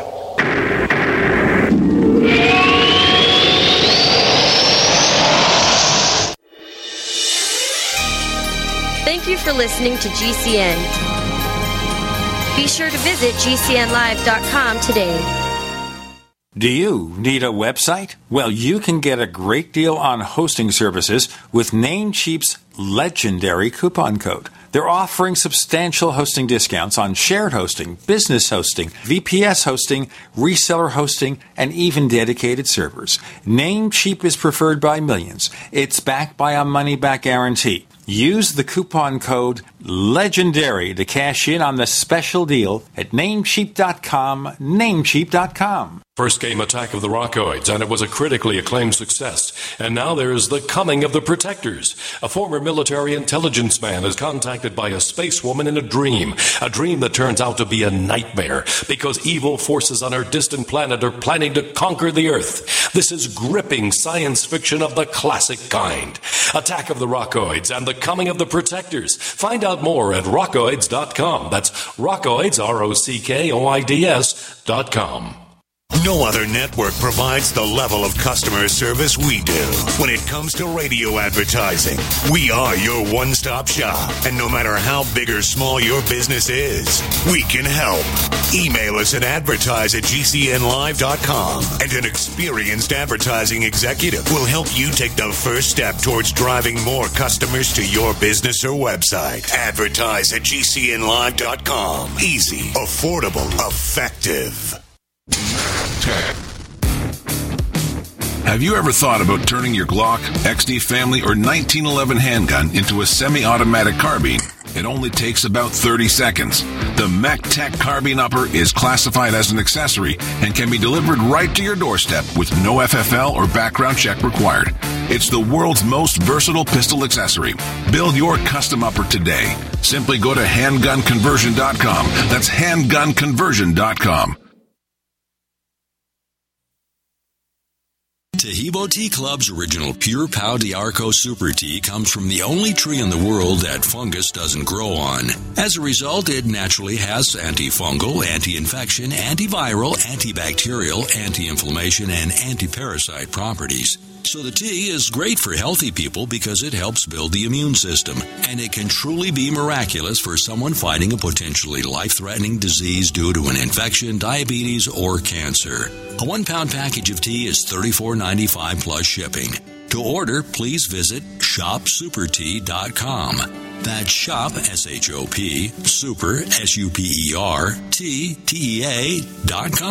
So the complete website is shopsupertea.com, or call us at 818-984-6100 Monday through Saturday, 9 to 5 California time. That's shopsupertea.com at 818-984-6100. Now with orders to stay at home, public health concerns, the reality of illness due to pathogens and viruses, your health is at an all-time high risk. That's why it's critical to take a proactive approach to boost your immune system. You can with new nanocolloidal silver from Americare. Our patented process with tiny silver particles, 1/100th the size of a red blood cell, allows for maximum body absorption. Americare's nanocolloidal silver effectively disinfects your body internally, attacking pathogens and viruses while supercharging your immune system. Colloidal silver is antibacterial and antiviral. Simply put, it prohibits bacterial respiration, suffocating viral cells, preventing the virus from replicating. And now, due to public health concern, Americare is authorized to offer our lowest and best price ever, around $1 a day, but supplies are limited. Purchase nanocolloidal silver now at immunesupportnow.com. That's immunesupportnow.com. These statements have not been evaluated by the Food and Drug Administration. This product is not intended to diagnose, treat, cure, or prevent any disease. Supplies are limited.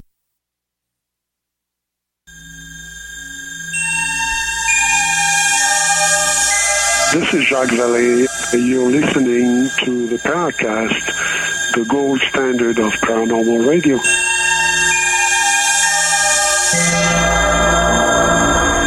Ever so fascinating making this journey. Actually, I still like Stargates. I can't get over the way they do it at a Stargate. They just enter this thing and they're in another galaxy. Well, until we get that.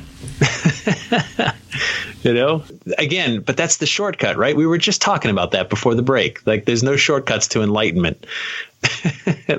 But you start thinking about the profound nature of some of these experiences, and you got to look at it through the lens of, like, all of your experiences, everything from the ghost hunting to the sky watches for UFOs to all that stuff. And one of the reasons I've said I love the paranormal so much is that, though it's considered the fringe of mainstream, it's out there on the fringe that's the most interesting.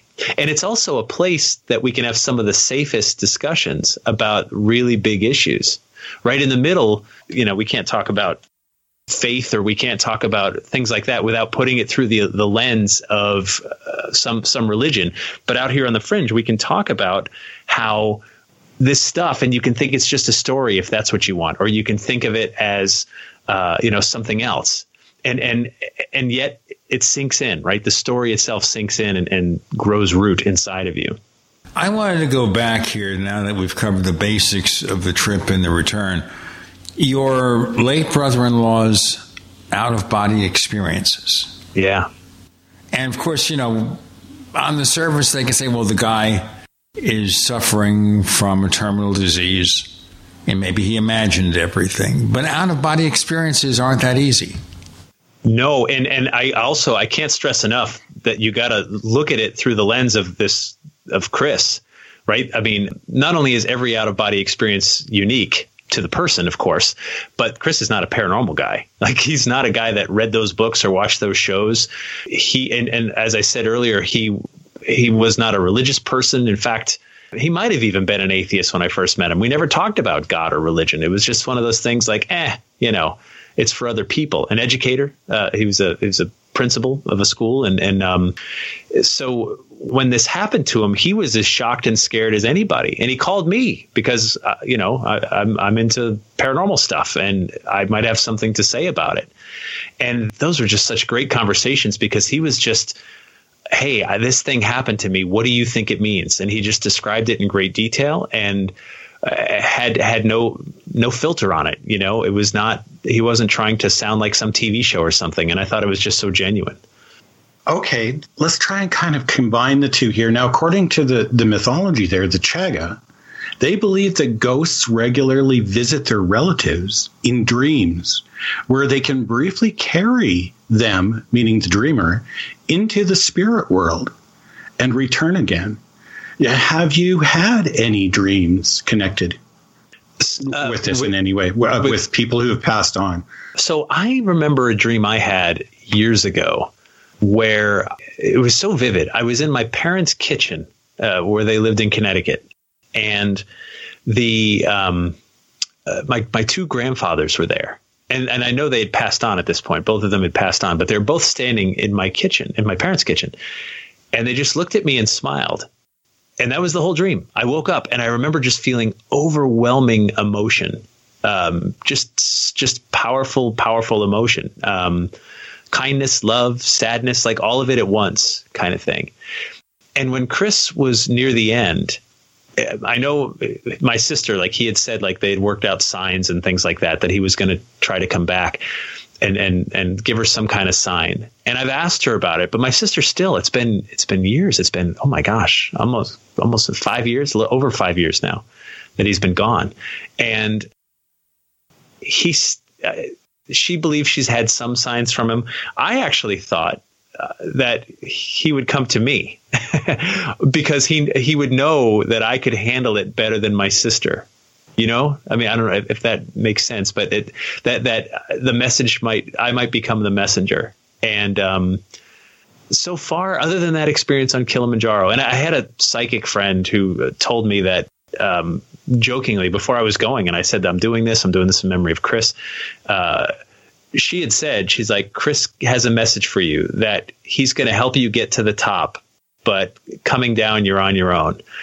And I laughed because I was like, man, I don't get a lot of psychic readings. Sometimes they're offered to me, but I like, that does sound like his personality, you know, to say something like that. And was this before you planned your trip to Kilimanjaro? So once I committed to doing it, I mean, I told everybody, in part because I wanted to, well, I was raising money for Leukemia and Lymphoma Society, but also because I felt like the more people I told, I don't want to come back and tell them I didn't make it, you know? So I was doing it as another way to motivate me. I'm going to do it. I'm going to climb Kilimanjaro. I'm going to get to the top. I was telling everybody, I was telling the grocery store clerks and stuff, you know, like this, I'm going to do this. So when they saw me, they could be like, well, did you make it? And I would have to answer to them. And so, you know, at paranormal conferences and stuff, I'd run into some of my psychic friends, and that one sort of stuck out. Okay, so I mean, they could have known that you were going then before giving you that reading. I told them I was going and doing this in memory of my brother-in-law, and then she announced, "I have a message for you." I don't know, you know, like I have a hard time. If you got that one like 5 years ago before you thought about going, I'd be thinking, okay, that's a little bit. No. It was a layup. It was a layup. If you're a psychic medium. Yeah. So yeah. I mean, again, not to disparage, I just can't relate to the psychic message thing. You know, I've never had an experience where I can say, oh, I get it, because I get those messages too. So I can't. And I'm not saying they're not having those experiences. I'm not inside their head, but it's not something that I typically relate to. So. Right. Here's something that else you might find interesting. I'm just bringing up little tidbits here. Yeah. Apparently the Chaga believe not only that ghosts can influence events on Earth, but that events on Earth, like in this world, reverberate through the spirit world where they are, so that when there's major upheavals in our world, it's felt in theirs as well. Which is really kind of interesting. I'd never really considered that before, but yeah. But apparently when the colonial powers first went into East Africa, they felt that their ghosts were growing thin and ragged under the heavy burden of colonialism, and that, like their living counterparts, were being forced to pay taxes, some kind of spiritual tax in the underworld. So, you know, this is a really complex relationship that they have with their belief system, even if there isn't necessarily an objective reality to it. It's quite a complex psychology. So, no, and that makes all the sense in the world to me, because I mean, if you think about it, those are our ancestors. They're the people that came before us. Those are our parents and our grandparents. And if they still have the capacity to care once they're on the other side, of course they're going to care. I mean, I can imagine how I would be. I mean, I've got a daughter and I've got family and stuff, and I can imagine how I would want to look after them. And I know, being alive, when my daughter suffers, I suffer. I mean, that's just because I'm a parent and I care about her a lot. So it makes total sense to me that there would be this sort of like two-way street to that suffering. and reverberation and that interconnectedness, because we're a product of the people who raised us and the people who came before them and the people who came before them. And we're passing on their legacy, whether we know it or not, even whether we're even conscious of it. We're passing on those lessons to our own children and families and people around us. It's just how it all works. So I love the fact that they've identified that, hey, it's not just one way. The cares don't stop once you pass into the afterlife. You've got to continue to look after the world, because that's the thing, right? Like, so many decisions that I think are made, especially at some levels, I'm thinking like environmentally and things like that. Sometimes people are thinking in the very short term, which is fine for some stuff, but when you get into bigger issues, can really have rippling effects that can do damage for generations. And, definitely. Yeah. People are very self-serving, and the whole look out for number one thing is that's been a mantra, especially in the Western world, for generations and generations. So I just love this conversation, because you've opened up a really important area of discussion. And it sounds to me like this could be something that could move you into, I mean, not only your discussions about the paranormal, but motivational speaking, and in a way that you might be able to combine the two, because you come across to me as another one of these really positive people, sort of like Morgan Knudsen up here in Canada. Whenever we get talking with you or her, there's this radiant sort of positivity. Ladies and gentlemen, let's keep the positivity up for a couple of minutes here. Jeff, Gene, and Randall, you're in the Paracast.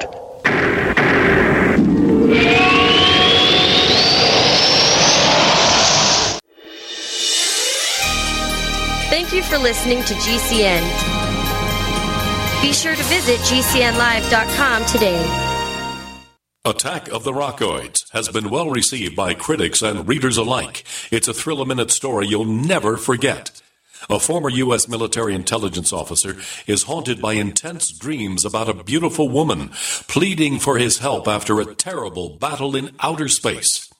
But the dreams turn out to be true and thrust him into a telepathic love affair with a woman whose faraway planet is intent on destroying the Earth. And now the gripping tale continues in The Coming of the Protectors.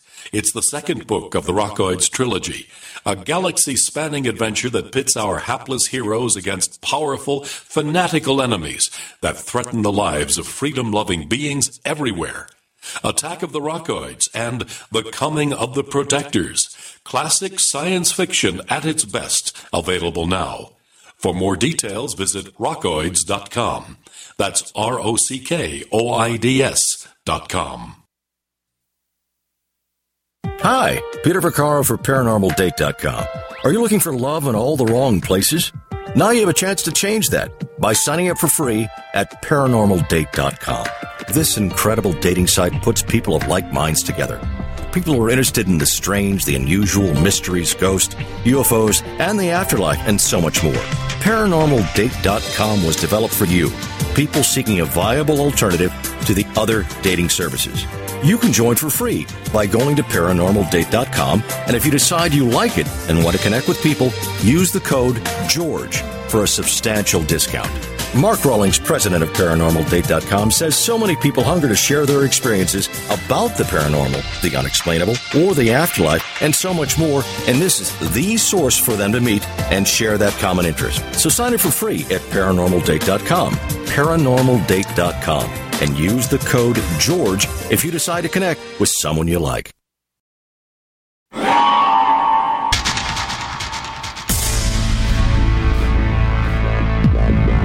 Welcome back to the Paracast, the gold standard of paranormal radio. And now, here's Gene Steinberg.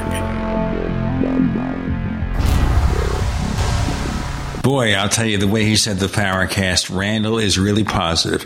And what he's saying here is, in essence, Morgan, you, Jeff, you give out good vibes. That's how we said back in the 60s. Thank you. Vibes. And I go with that. That's what I think, too. I'm a believer in people. I really am. And I'm a fan of this species called humans. We're flawed. We have our problems for sure.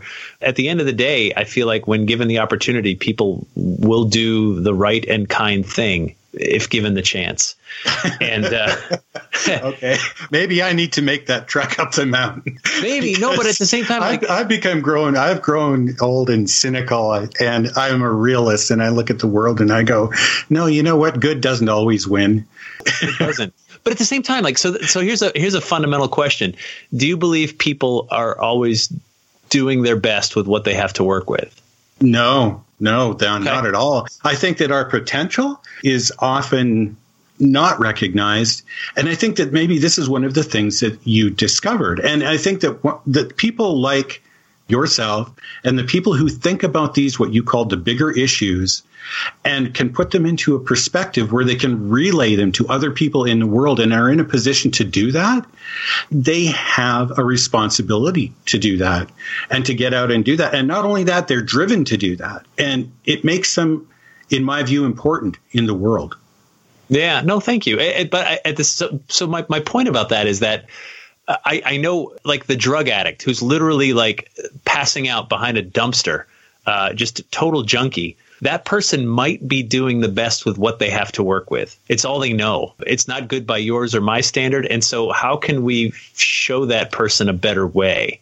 You know, how can we give them the tools to realize that you can do better than this and help them? But realizing that the decisions they make, even if they're robbing you at the time, that's the best they can do right now, right? Like, I'm robbing you to get a fix. How can we find the compassion to say, like, this is the best you have right now, and what can I do to show you that there's maybe a better way? That reminds me of here in Calgary. I live in a fairly decent neighborhood here in Calgary called Lakeview, but it's near one of the First Nations lands, what they used to call, a reserve.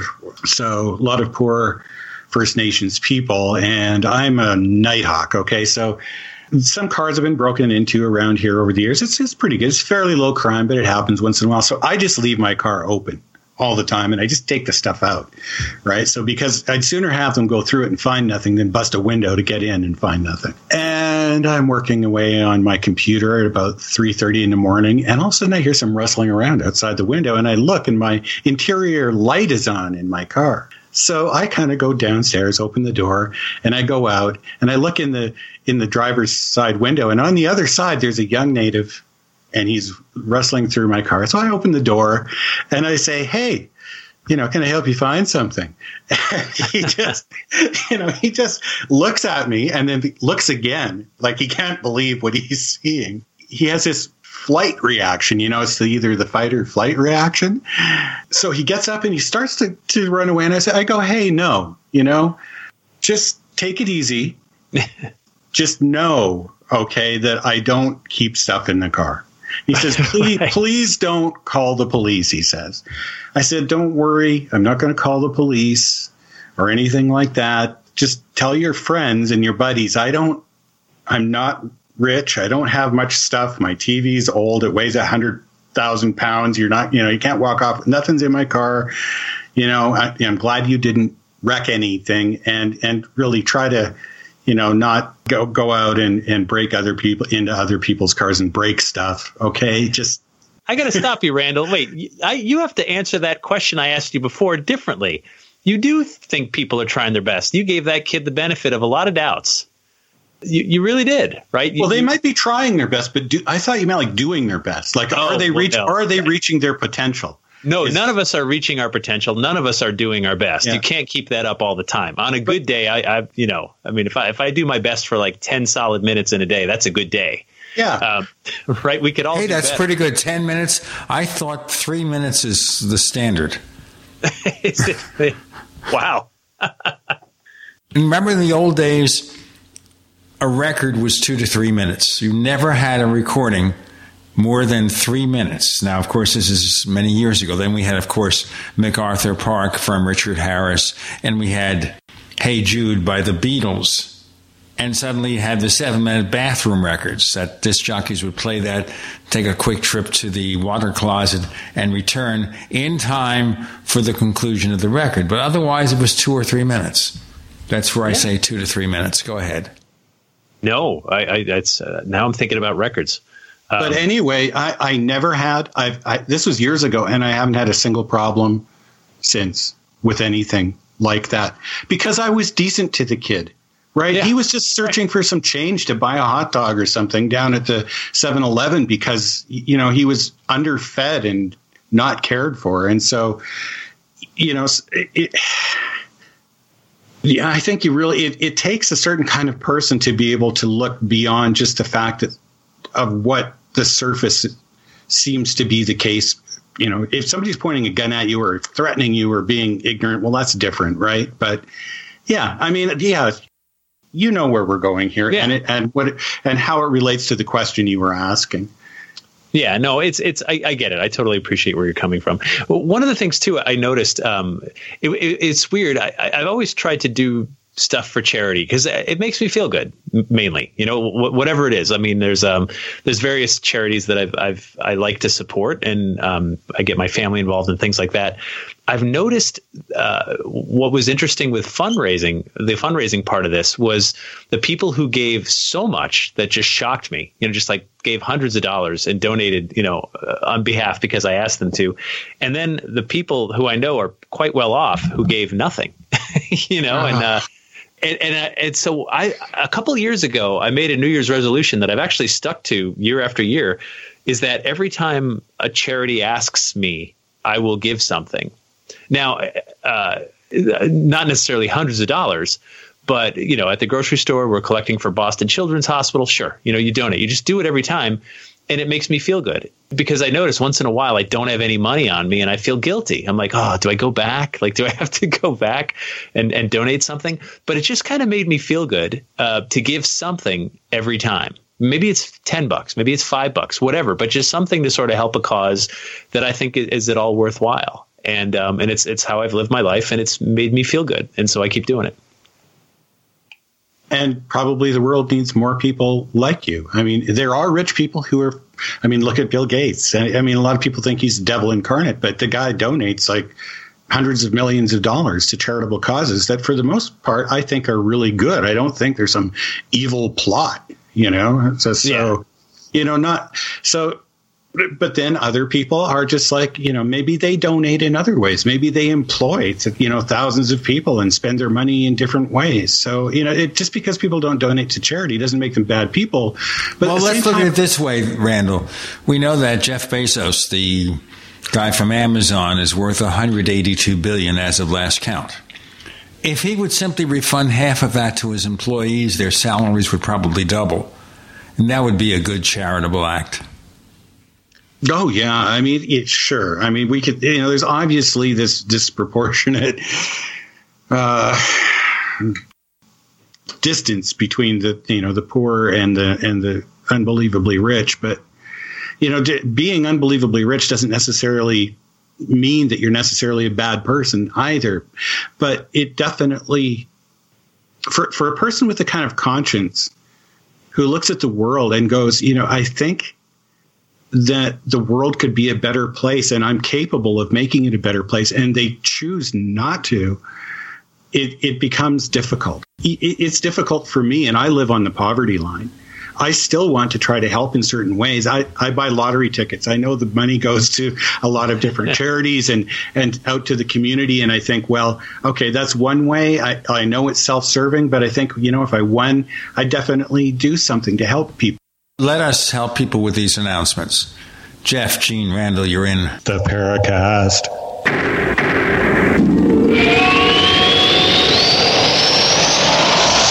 Do you need a website? Well, you can get a great deal on hosting services with Namecheap's legendary coupon code. They're offering substantial hosting discounts on shared hosting, business hosting, VPS hosting, reseller hosting, and even dedicated servers. Namecheap is preferred by millions. It's backed by a money-back guarantee. Use the coupon code LEGENDARY to cash in on the special deal at Namecheap.com, Namecheap.com. First came Attack of the Rockoids, and it was a critically acclaimed success. And now there is The Coming of the Protectors. A former military intelligence man is contacted by a space woman in a dream that turns out to be a nightmare because evil forces on her distant planet are planning to conquer the Earth. This is gripping science fiction of the classic kind.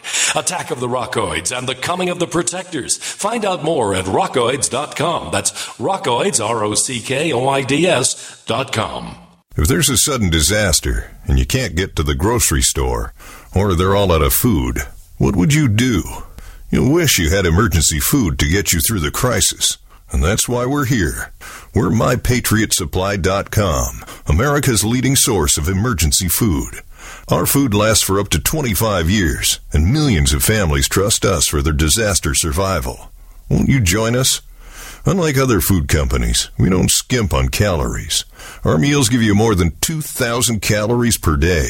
Why? Because that's what you need to survive any challenging crisis. And right now, you can save $200 on our popular 3-month emergency food kit. Just go to MyPatriotSupply.com and place your order. We ship fast. 2 to 3 days max, and your food arrives discreetly right to your door. So order today and save $200 at MyPatriotSupply.com. That's MyPatriotSupply.com. Frustrated trying to get business capital? Want to take the slow process and rejection out of the equation? GCNLoans.com removes the slow, irritating approval process. Instead, get quick, simple funding. Powered by David Allen Capital, 80% of our pre-qualified clients are approved in days. Pre-qualify at GCNLoans.com and get your money this week. It's that easy. GCNLoans.com. That's GCNLoans.com.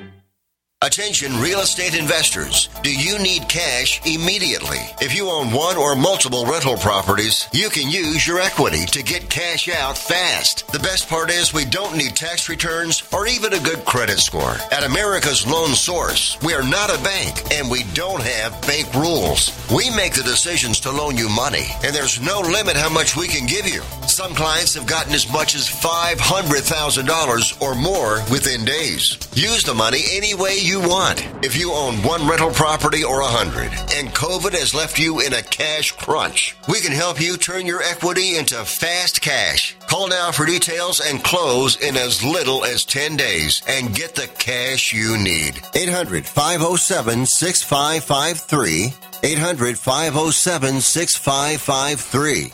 800-507-6553. That's 800-507-6553.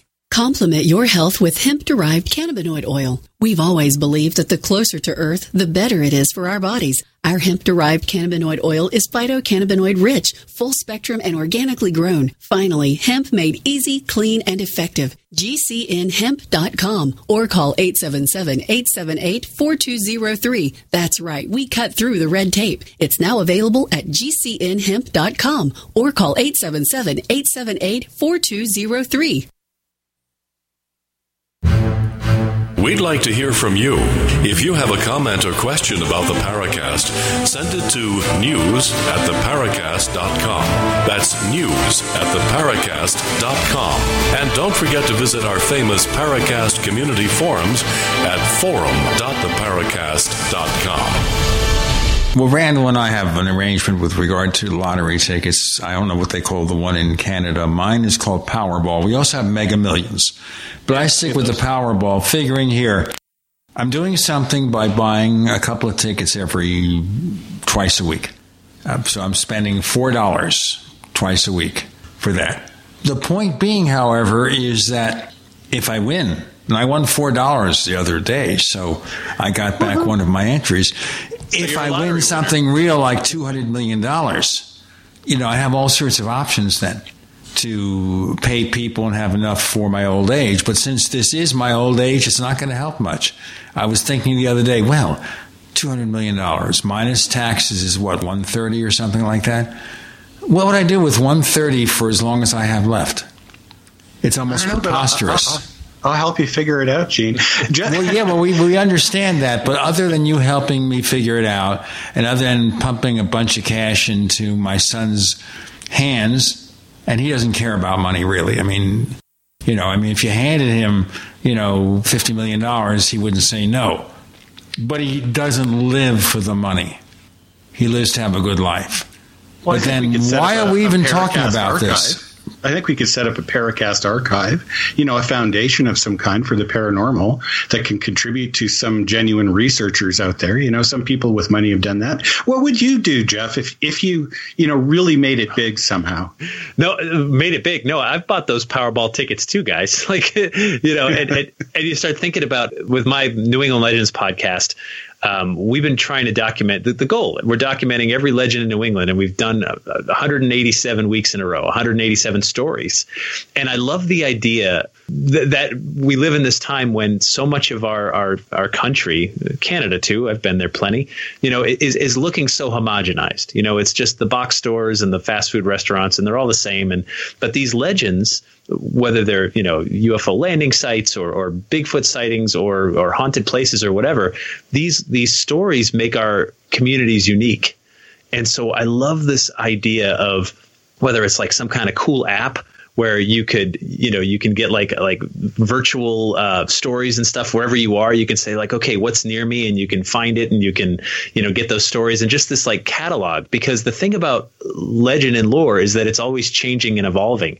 And what I view my job in part is to sort of like take a snapshot of it today, take a picture, because it's going to change tomorrow. I know it. It's going to change as someone else gets the story and adds to it or whatever, or has a different experience in a location that then becomes part of the new narrative and so on. And it's this sort of like collective property of communities. And I love the idea of really trying to get it all on one page if we could, and get armies of people sort of reporting it in and just growing something big, like crowdsource, because that's what legend and lore is. It's people sharing a story with another person, something that they went through that's profound. And then it sort of kind of grows from there. So I love that. And then you start thinking about some of your friends, like, oh, I'd hire him for like, quit your job. You're going to be the full-time web person, and you quit your job and you're going to be videographer and photographer. And we'll just have a really cool office with video games and stuff and a coffee shop and a sushi chef. Would we get our own secretary? Yeah. So yeah, no, we'd just like have this like really cool building, and then go do the things we love to do, and not have to worry about putting a roof over our heads.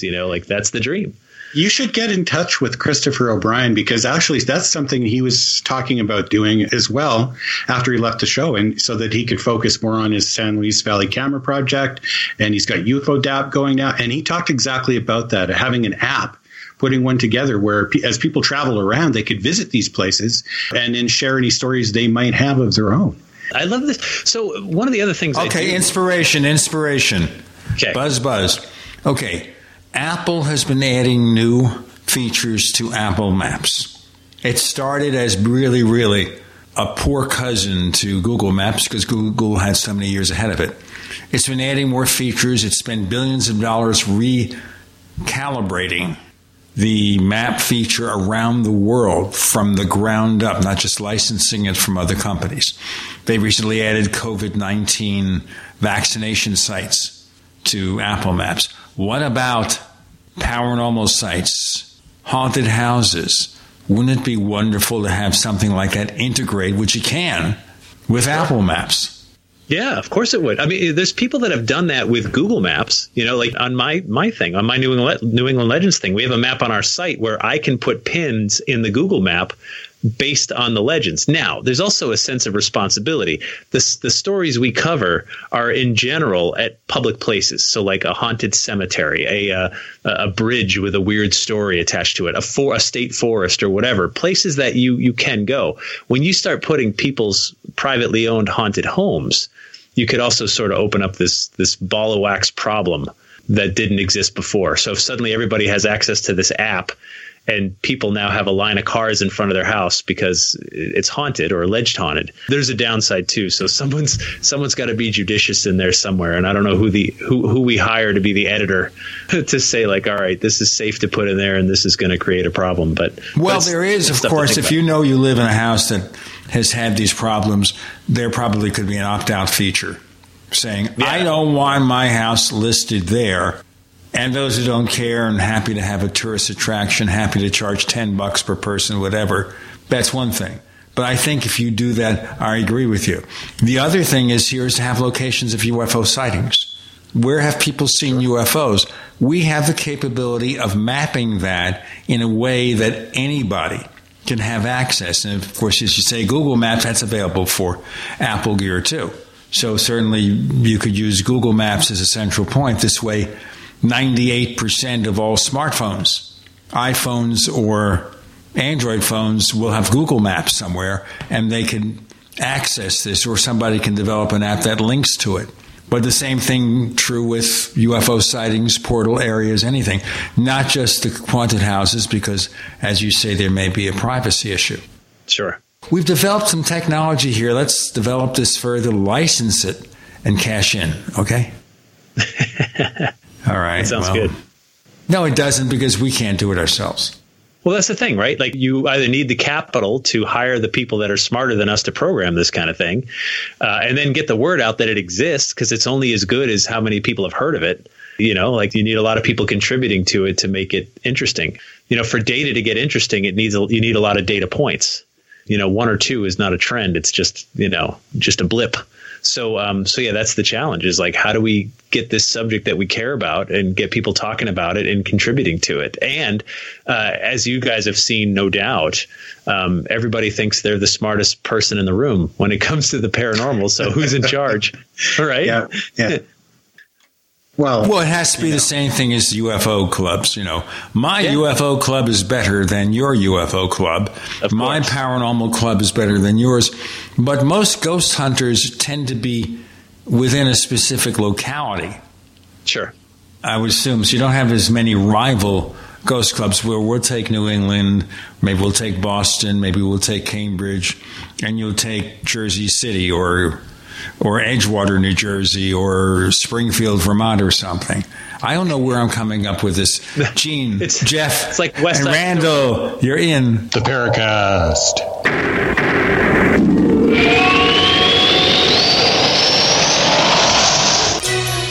Thank you for listening to GCN. Visit GCNlive.com today.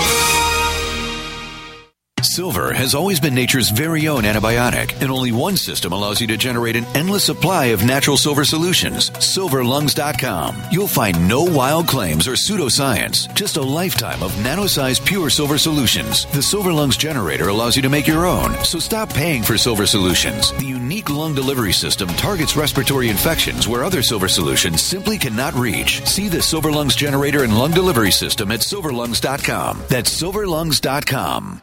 As Dr. Wallach says, we all have nutrient deficiencies in our diets and must supplement with 90 essential nutrients in proper balances. At no cost or obligation, get a personal certified holistic health coach to help you develop a supplement program based on Dr. Wallach's recommendations. Call Linda at 833-VITAL-90. That number to call is 833-848-2590. That's 833-VITAL-90.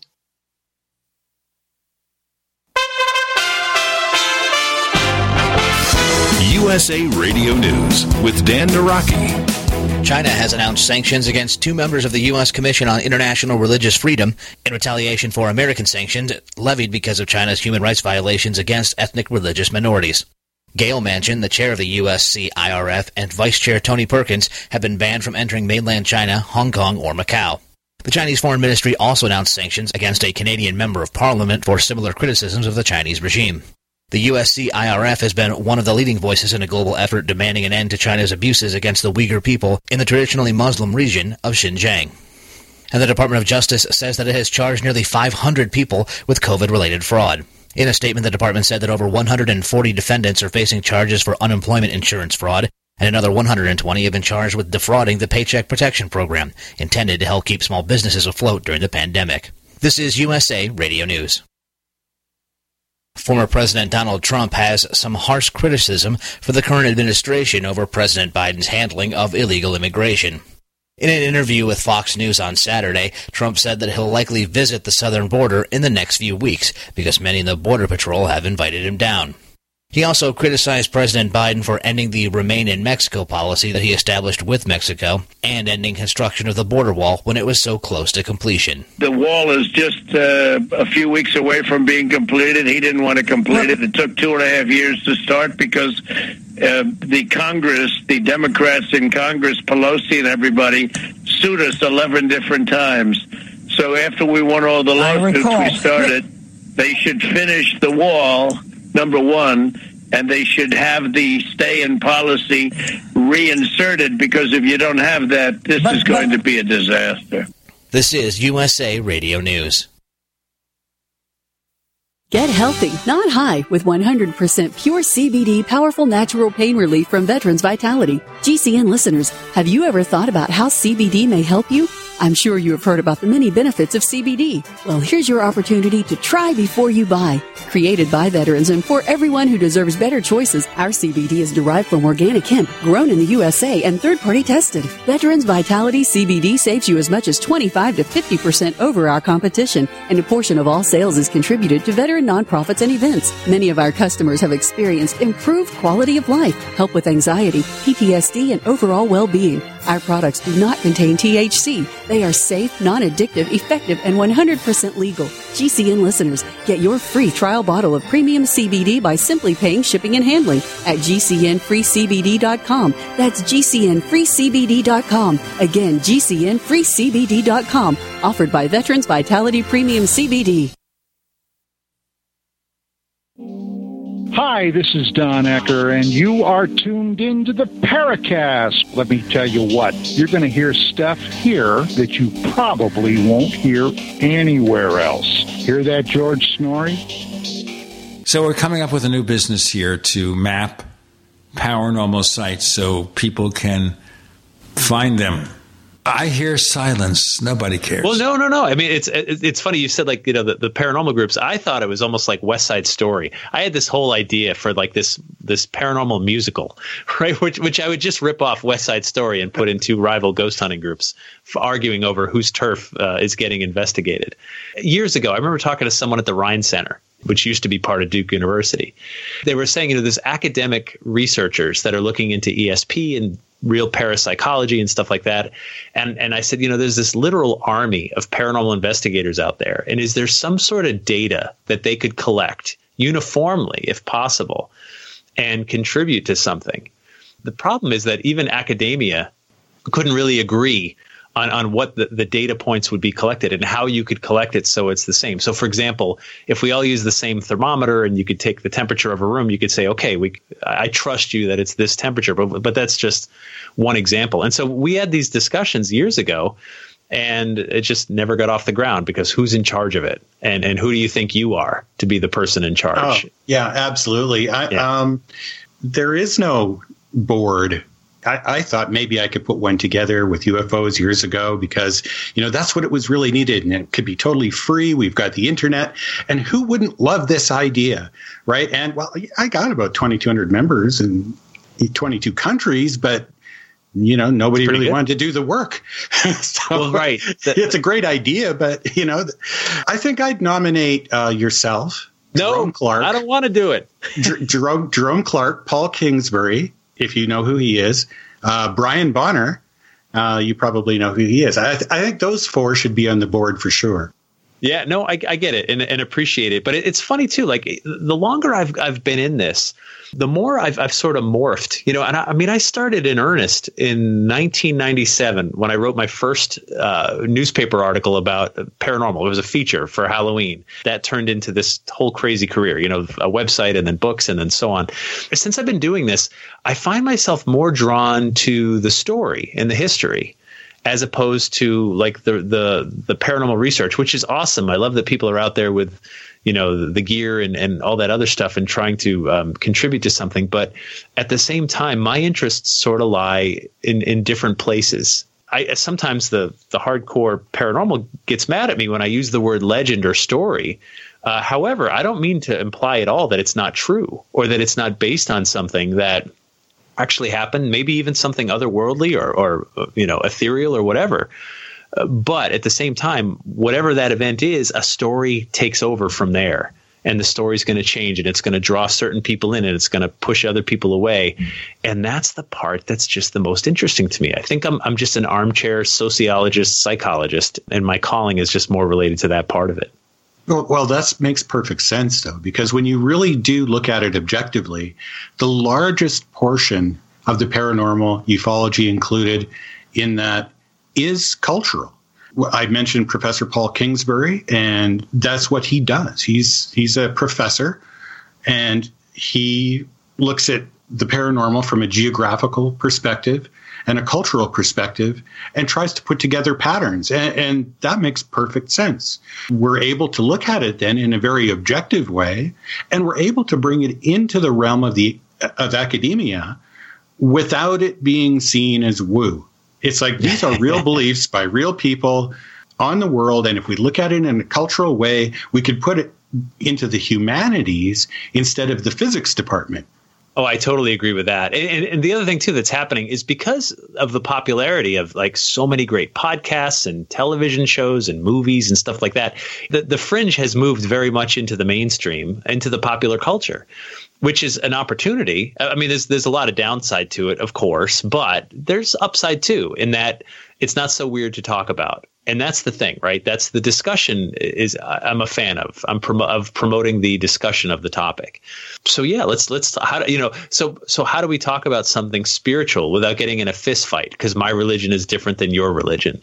You know, how do we talk about life after death without it turning into this thing about I'm right and you're wrong about something, or UFOs and what's the government hiding and what other conspiracies are going on. It's just people get so drawn into some of these rabbit holes sometimes, especially the last couple of years. You know, like we've gotten pretty.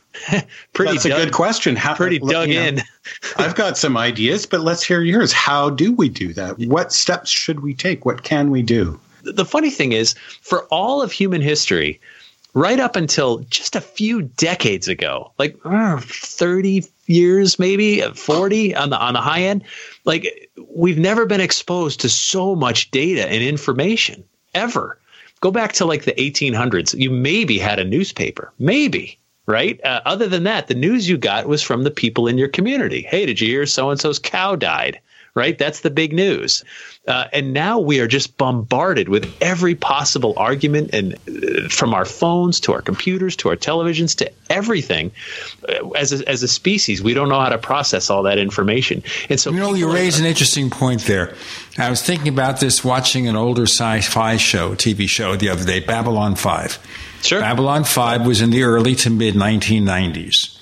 And we have to consider that, the sense of it. So there are these scenes there where you have, of course, you have the space station. It's a little bit like Deep Space Nine. You have the space station where representatives from 5 different galactic civilizations meet. And they get involved in all sorts of political byplay and stuff like that. Okay, so there are always these scenes, and I've seen several of them for the first year of the show, where the security guy, Garibaldi, played by the late Jerry Doyle, I think. He was a talk show host also. He's sitting there having his coffee, and he's reading the daily newspaper about mostly Earth-based stuff. And you think, this is the 23rd century. This is our picture of the 23rd century presented in the mid-1990s. And they're reading a newspaper. And you think, we're already in the 21st century, and the newspaper is mostly passé. We haven't gone another 200 years. We are so inundated with information, we can't keep up with it.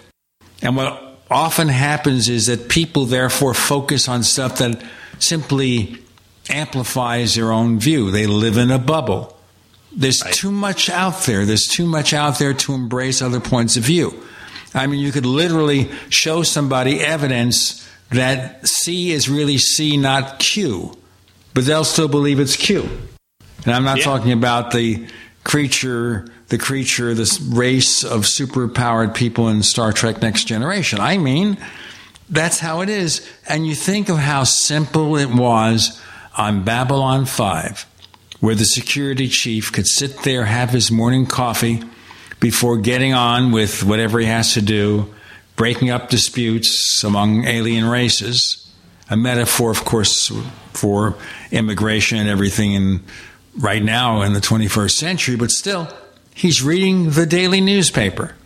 Okay? Oh, yeah, B5 is awesome. It's an excellent series. Garibaldi's character is very interesting. Oh, yeah, and you have people there who you've seen on other shows who come over. Oh, yeah. Like the character of Bester, who's a psychop. And guess who the actor who plays him is? The guy who played the original Chekhov on Star Trek. Absolutely. So another episode there of Babylon 5 where David McCallum, who's now, of course, he's a guy in his 80s now, and he appears on NCIS, but we remember him from The Man from U.N.C.L.E. Here, he plays somebody who, by the way, at the end of the episode, he's arrested as a criminal. Didn't make it past the one episode, but they deliberately get these people in these shows. They did that with Stargate SG-1, where you saw people from Star Trek who come on the show and do something like Robert Picardo played a major role in the last half of the series and Stargate Atlantis. He was the holographic doctor from Star Trek Voyager. Anyway, I don't know why we're talking about this. Jeff, Gene, and Randall, you're in the Paracast.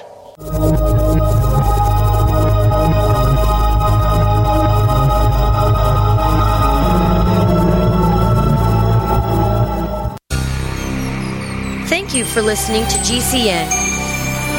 Visit GCNlive.com today. Hey, listeners. I want you to have the entire Paracast experience. So I'd like to tell you about After the Paracast. After the Paracast is an exclusive feature for subscribers to the Paracast Plus. With After the Paracast, you never know what's going to happen next. After the Paracast features color commentary, special interviews, and further conversations with Paracast guests. With Paracast Plus, you can download a very special enhanced version of the Paracast also. We do offer exclusive music, videos, and more features are coming. To get more info about subscribing, please visit theparacast.plus. Once again, theparacast.plus.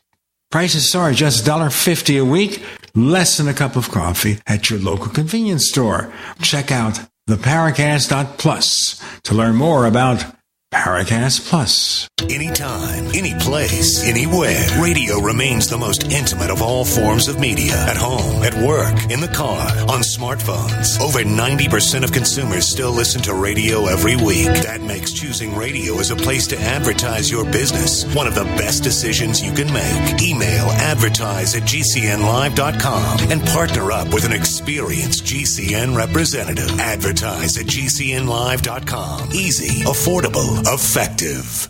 Do you want to give you and your loved ones premium nutrition right now? Hi, I'm Jamel Bookaboo from TeamG'day.com and the GCN Longevity Health Team. Get your premium nutrition formulated by world-renowned naturopathic doctor, Dr. Joel Wallach at wholesale, or also become a distributor and earn income while supporting this broadcast. Go to TeamG'day.com via the shopping cart or contact form and I'll get back to you with support personally. That's TeamG'day.com with longevity. TeamG'day.com. If you're trying to quit drinking or doing too many drugs, listen to me. You don't know me and we'll never meet.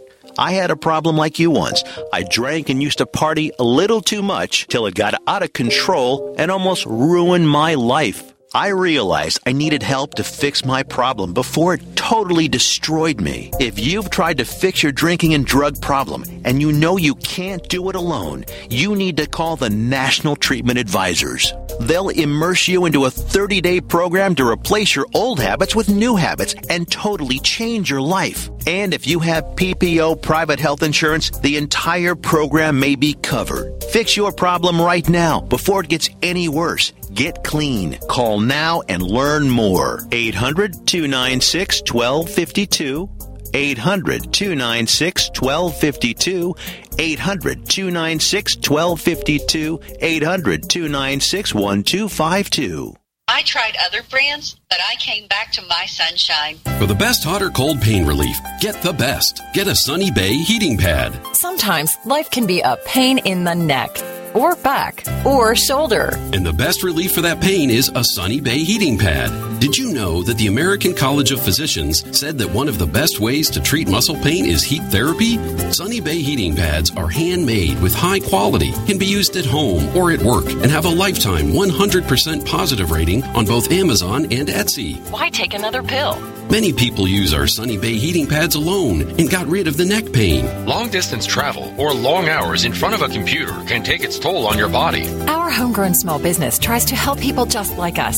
That's why we design and test our handmade products with great care before we introduce them to the public. You can easily find Sunny Bay heating pads on Amazon. Just go to Amazon.com and search for Sunny Bay heating pads.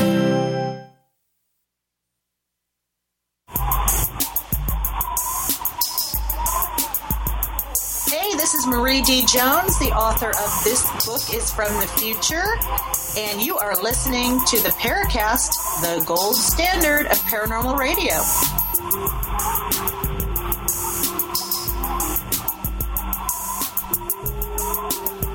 I think part of it is bringing up the issue of the fact that we are so immersed in a sea of information, a lot of it being patently, provably false, that we really even don't know where to go with any of it.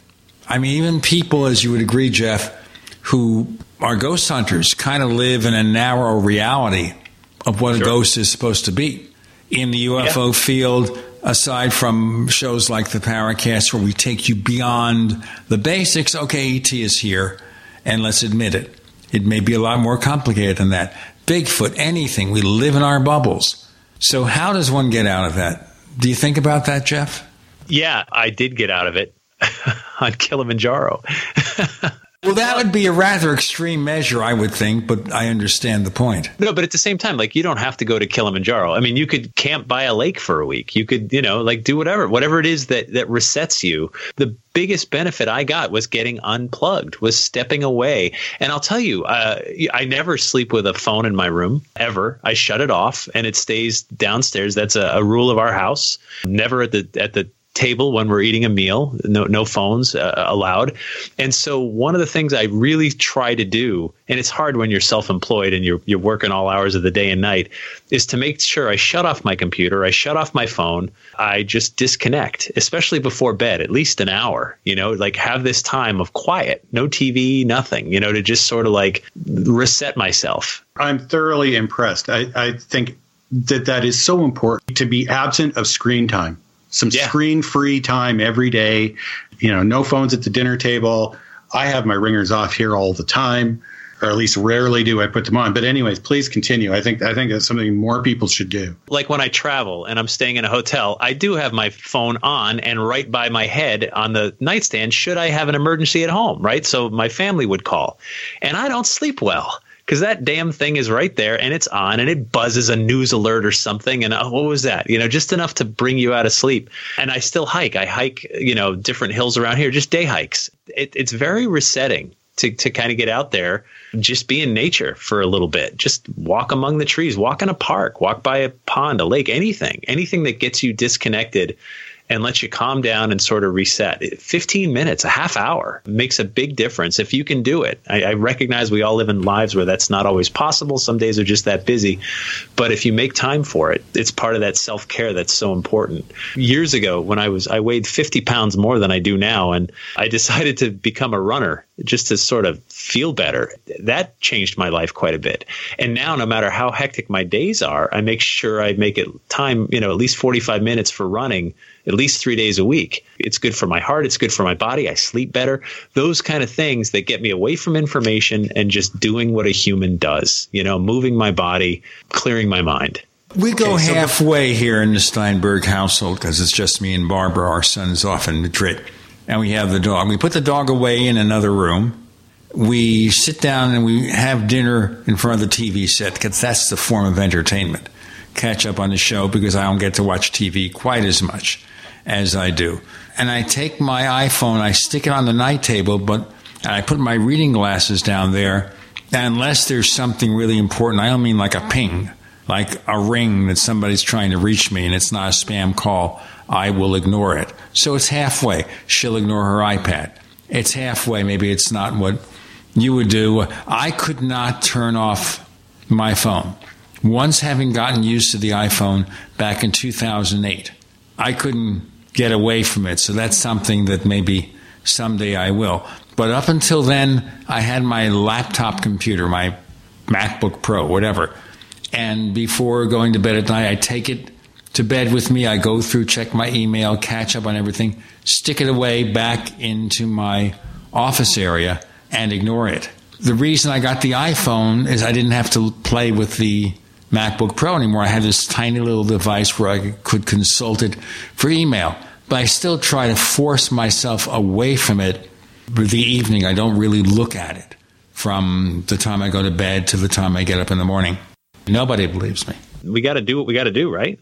I don't even own a cell phone. And that for that reason, I know if I got one, that would be it. It would be end up glued to the side of my head.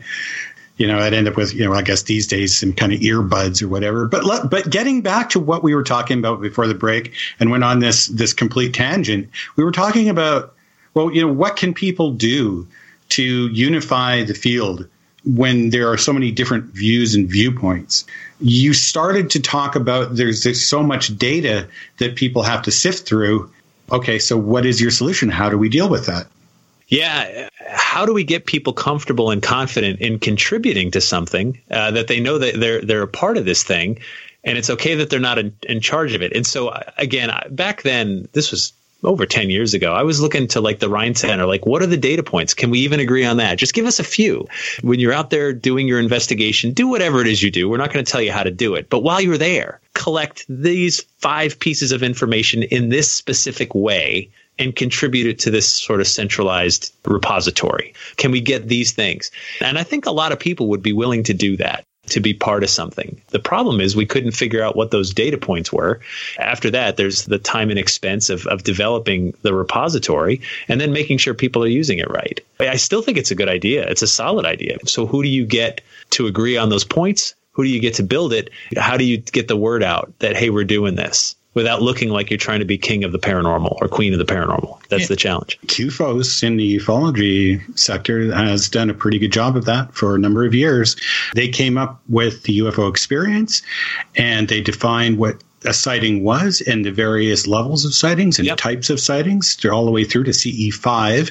And then Greer came along and hijacked that, and everybody else came along and decided to say, well, we're going to think about it this way. And now when you say QFOs to some UFO, they go, what? Who are they? They've got a major database of all kinds of sightings that have been cataloged exactly that way. But if nobody's going to use it and everybody wants to think, well, I'm just going to do it my way because, well, that's what works for me, then what do we end up with in terms of a unified field? Well, the UFO field has been trying to unify itself since the 1950s, when a group of former teen ufology people formed the Congress of Scientific Ufology and the National UFO Conference. It was designed to serve as a counterpoint to events that would cover just the contactees. They'd have their wild and woolly meetings about meeting blonde Venusians, and we would try to talk about the field in a scientific way, what we thought was scientific. None of us were scientists at all. That's where it went. It never went anywhere. Hey, I'd like to maybe pick up on this for after the PowerCast, where you're going to continue with us, Jeff Belanger. But right now, our listeners want to know. They're waiting with bated breath. Tell them where they can find more of what you have to offer. I understand you got autograph books, so why don't you tell us about that quickly? Yeah, so The Call of Kilimanjaro it's my first memoir, and it's available wherever books are sold. But in these strange times, we can't do book signings. If anyone wants to email me at Kili, Kili, at jeffbelanger.com, JEFFBELANGER.com. I'll send you the first chapter as a PDF, and then there's a link where I actually went to the publisher's warehouse and autographed 500 copies. If people want a signed copy, you can get it directly from the publisher. That email, I'll reply with a promo code, and appreciate any support. And thank you guys for letting me talk about this very personal story for me. I really appreciate the opportunity to share it, because it meant a lot to me. Well, it meant a lot to us to have you on the show and talking about it, really. We also can be found on Twitter. If you are into Twitter, if you're into Facebook, you can find us there. We don't do TikTok and all the other stuff. We also offer branded merchandise. Speaking of offering things, if you go to theparacast.shop, theparacast.shop, we have 4 different logos. Choose the one you want, then choose the T-shirt, whatever, all sizes available. You'll find something likely that fits you. We also have the PowerCast Plus, where we offer the After the PowerCast podcast, a special show with added content, like Jeff's going to continue with us on that episode. Also, we offer this show free of the network ads with enhanced audio, all for prices beginning at $1.50 a week. How about that? $4 a month. Special prices. For more information, go to theparacast.plus. Remember also, if you order 5 years or a lifetime, we give you a free coupon code for The Phenomenon, the James Fox UFO documentary, 3 hours of extra material while supplies last. Theparacast.plus. Jeff Belanger, glad to have you come on and share your experiences on The Paracast. Thank you.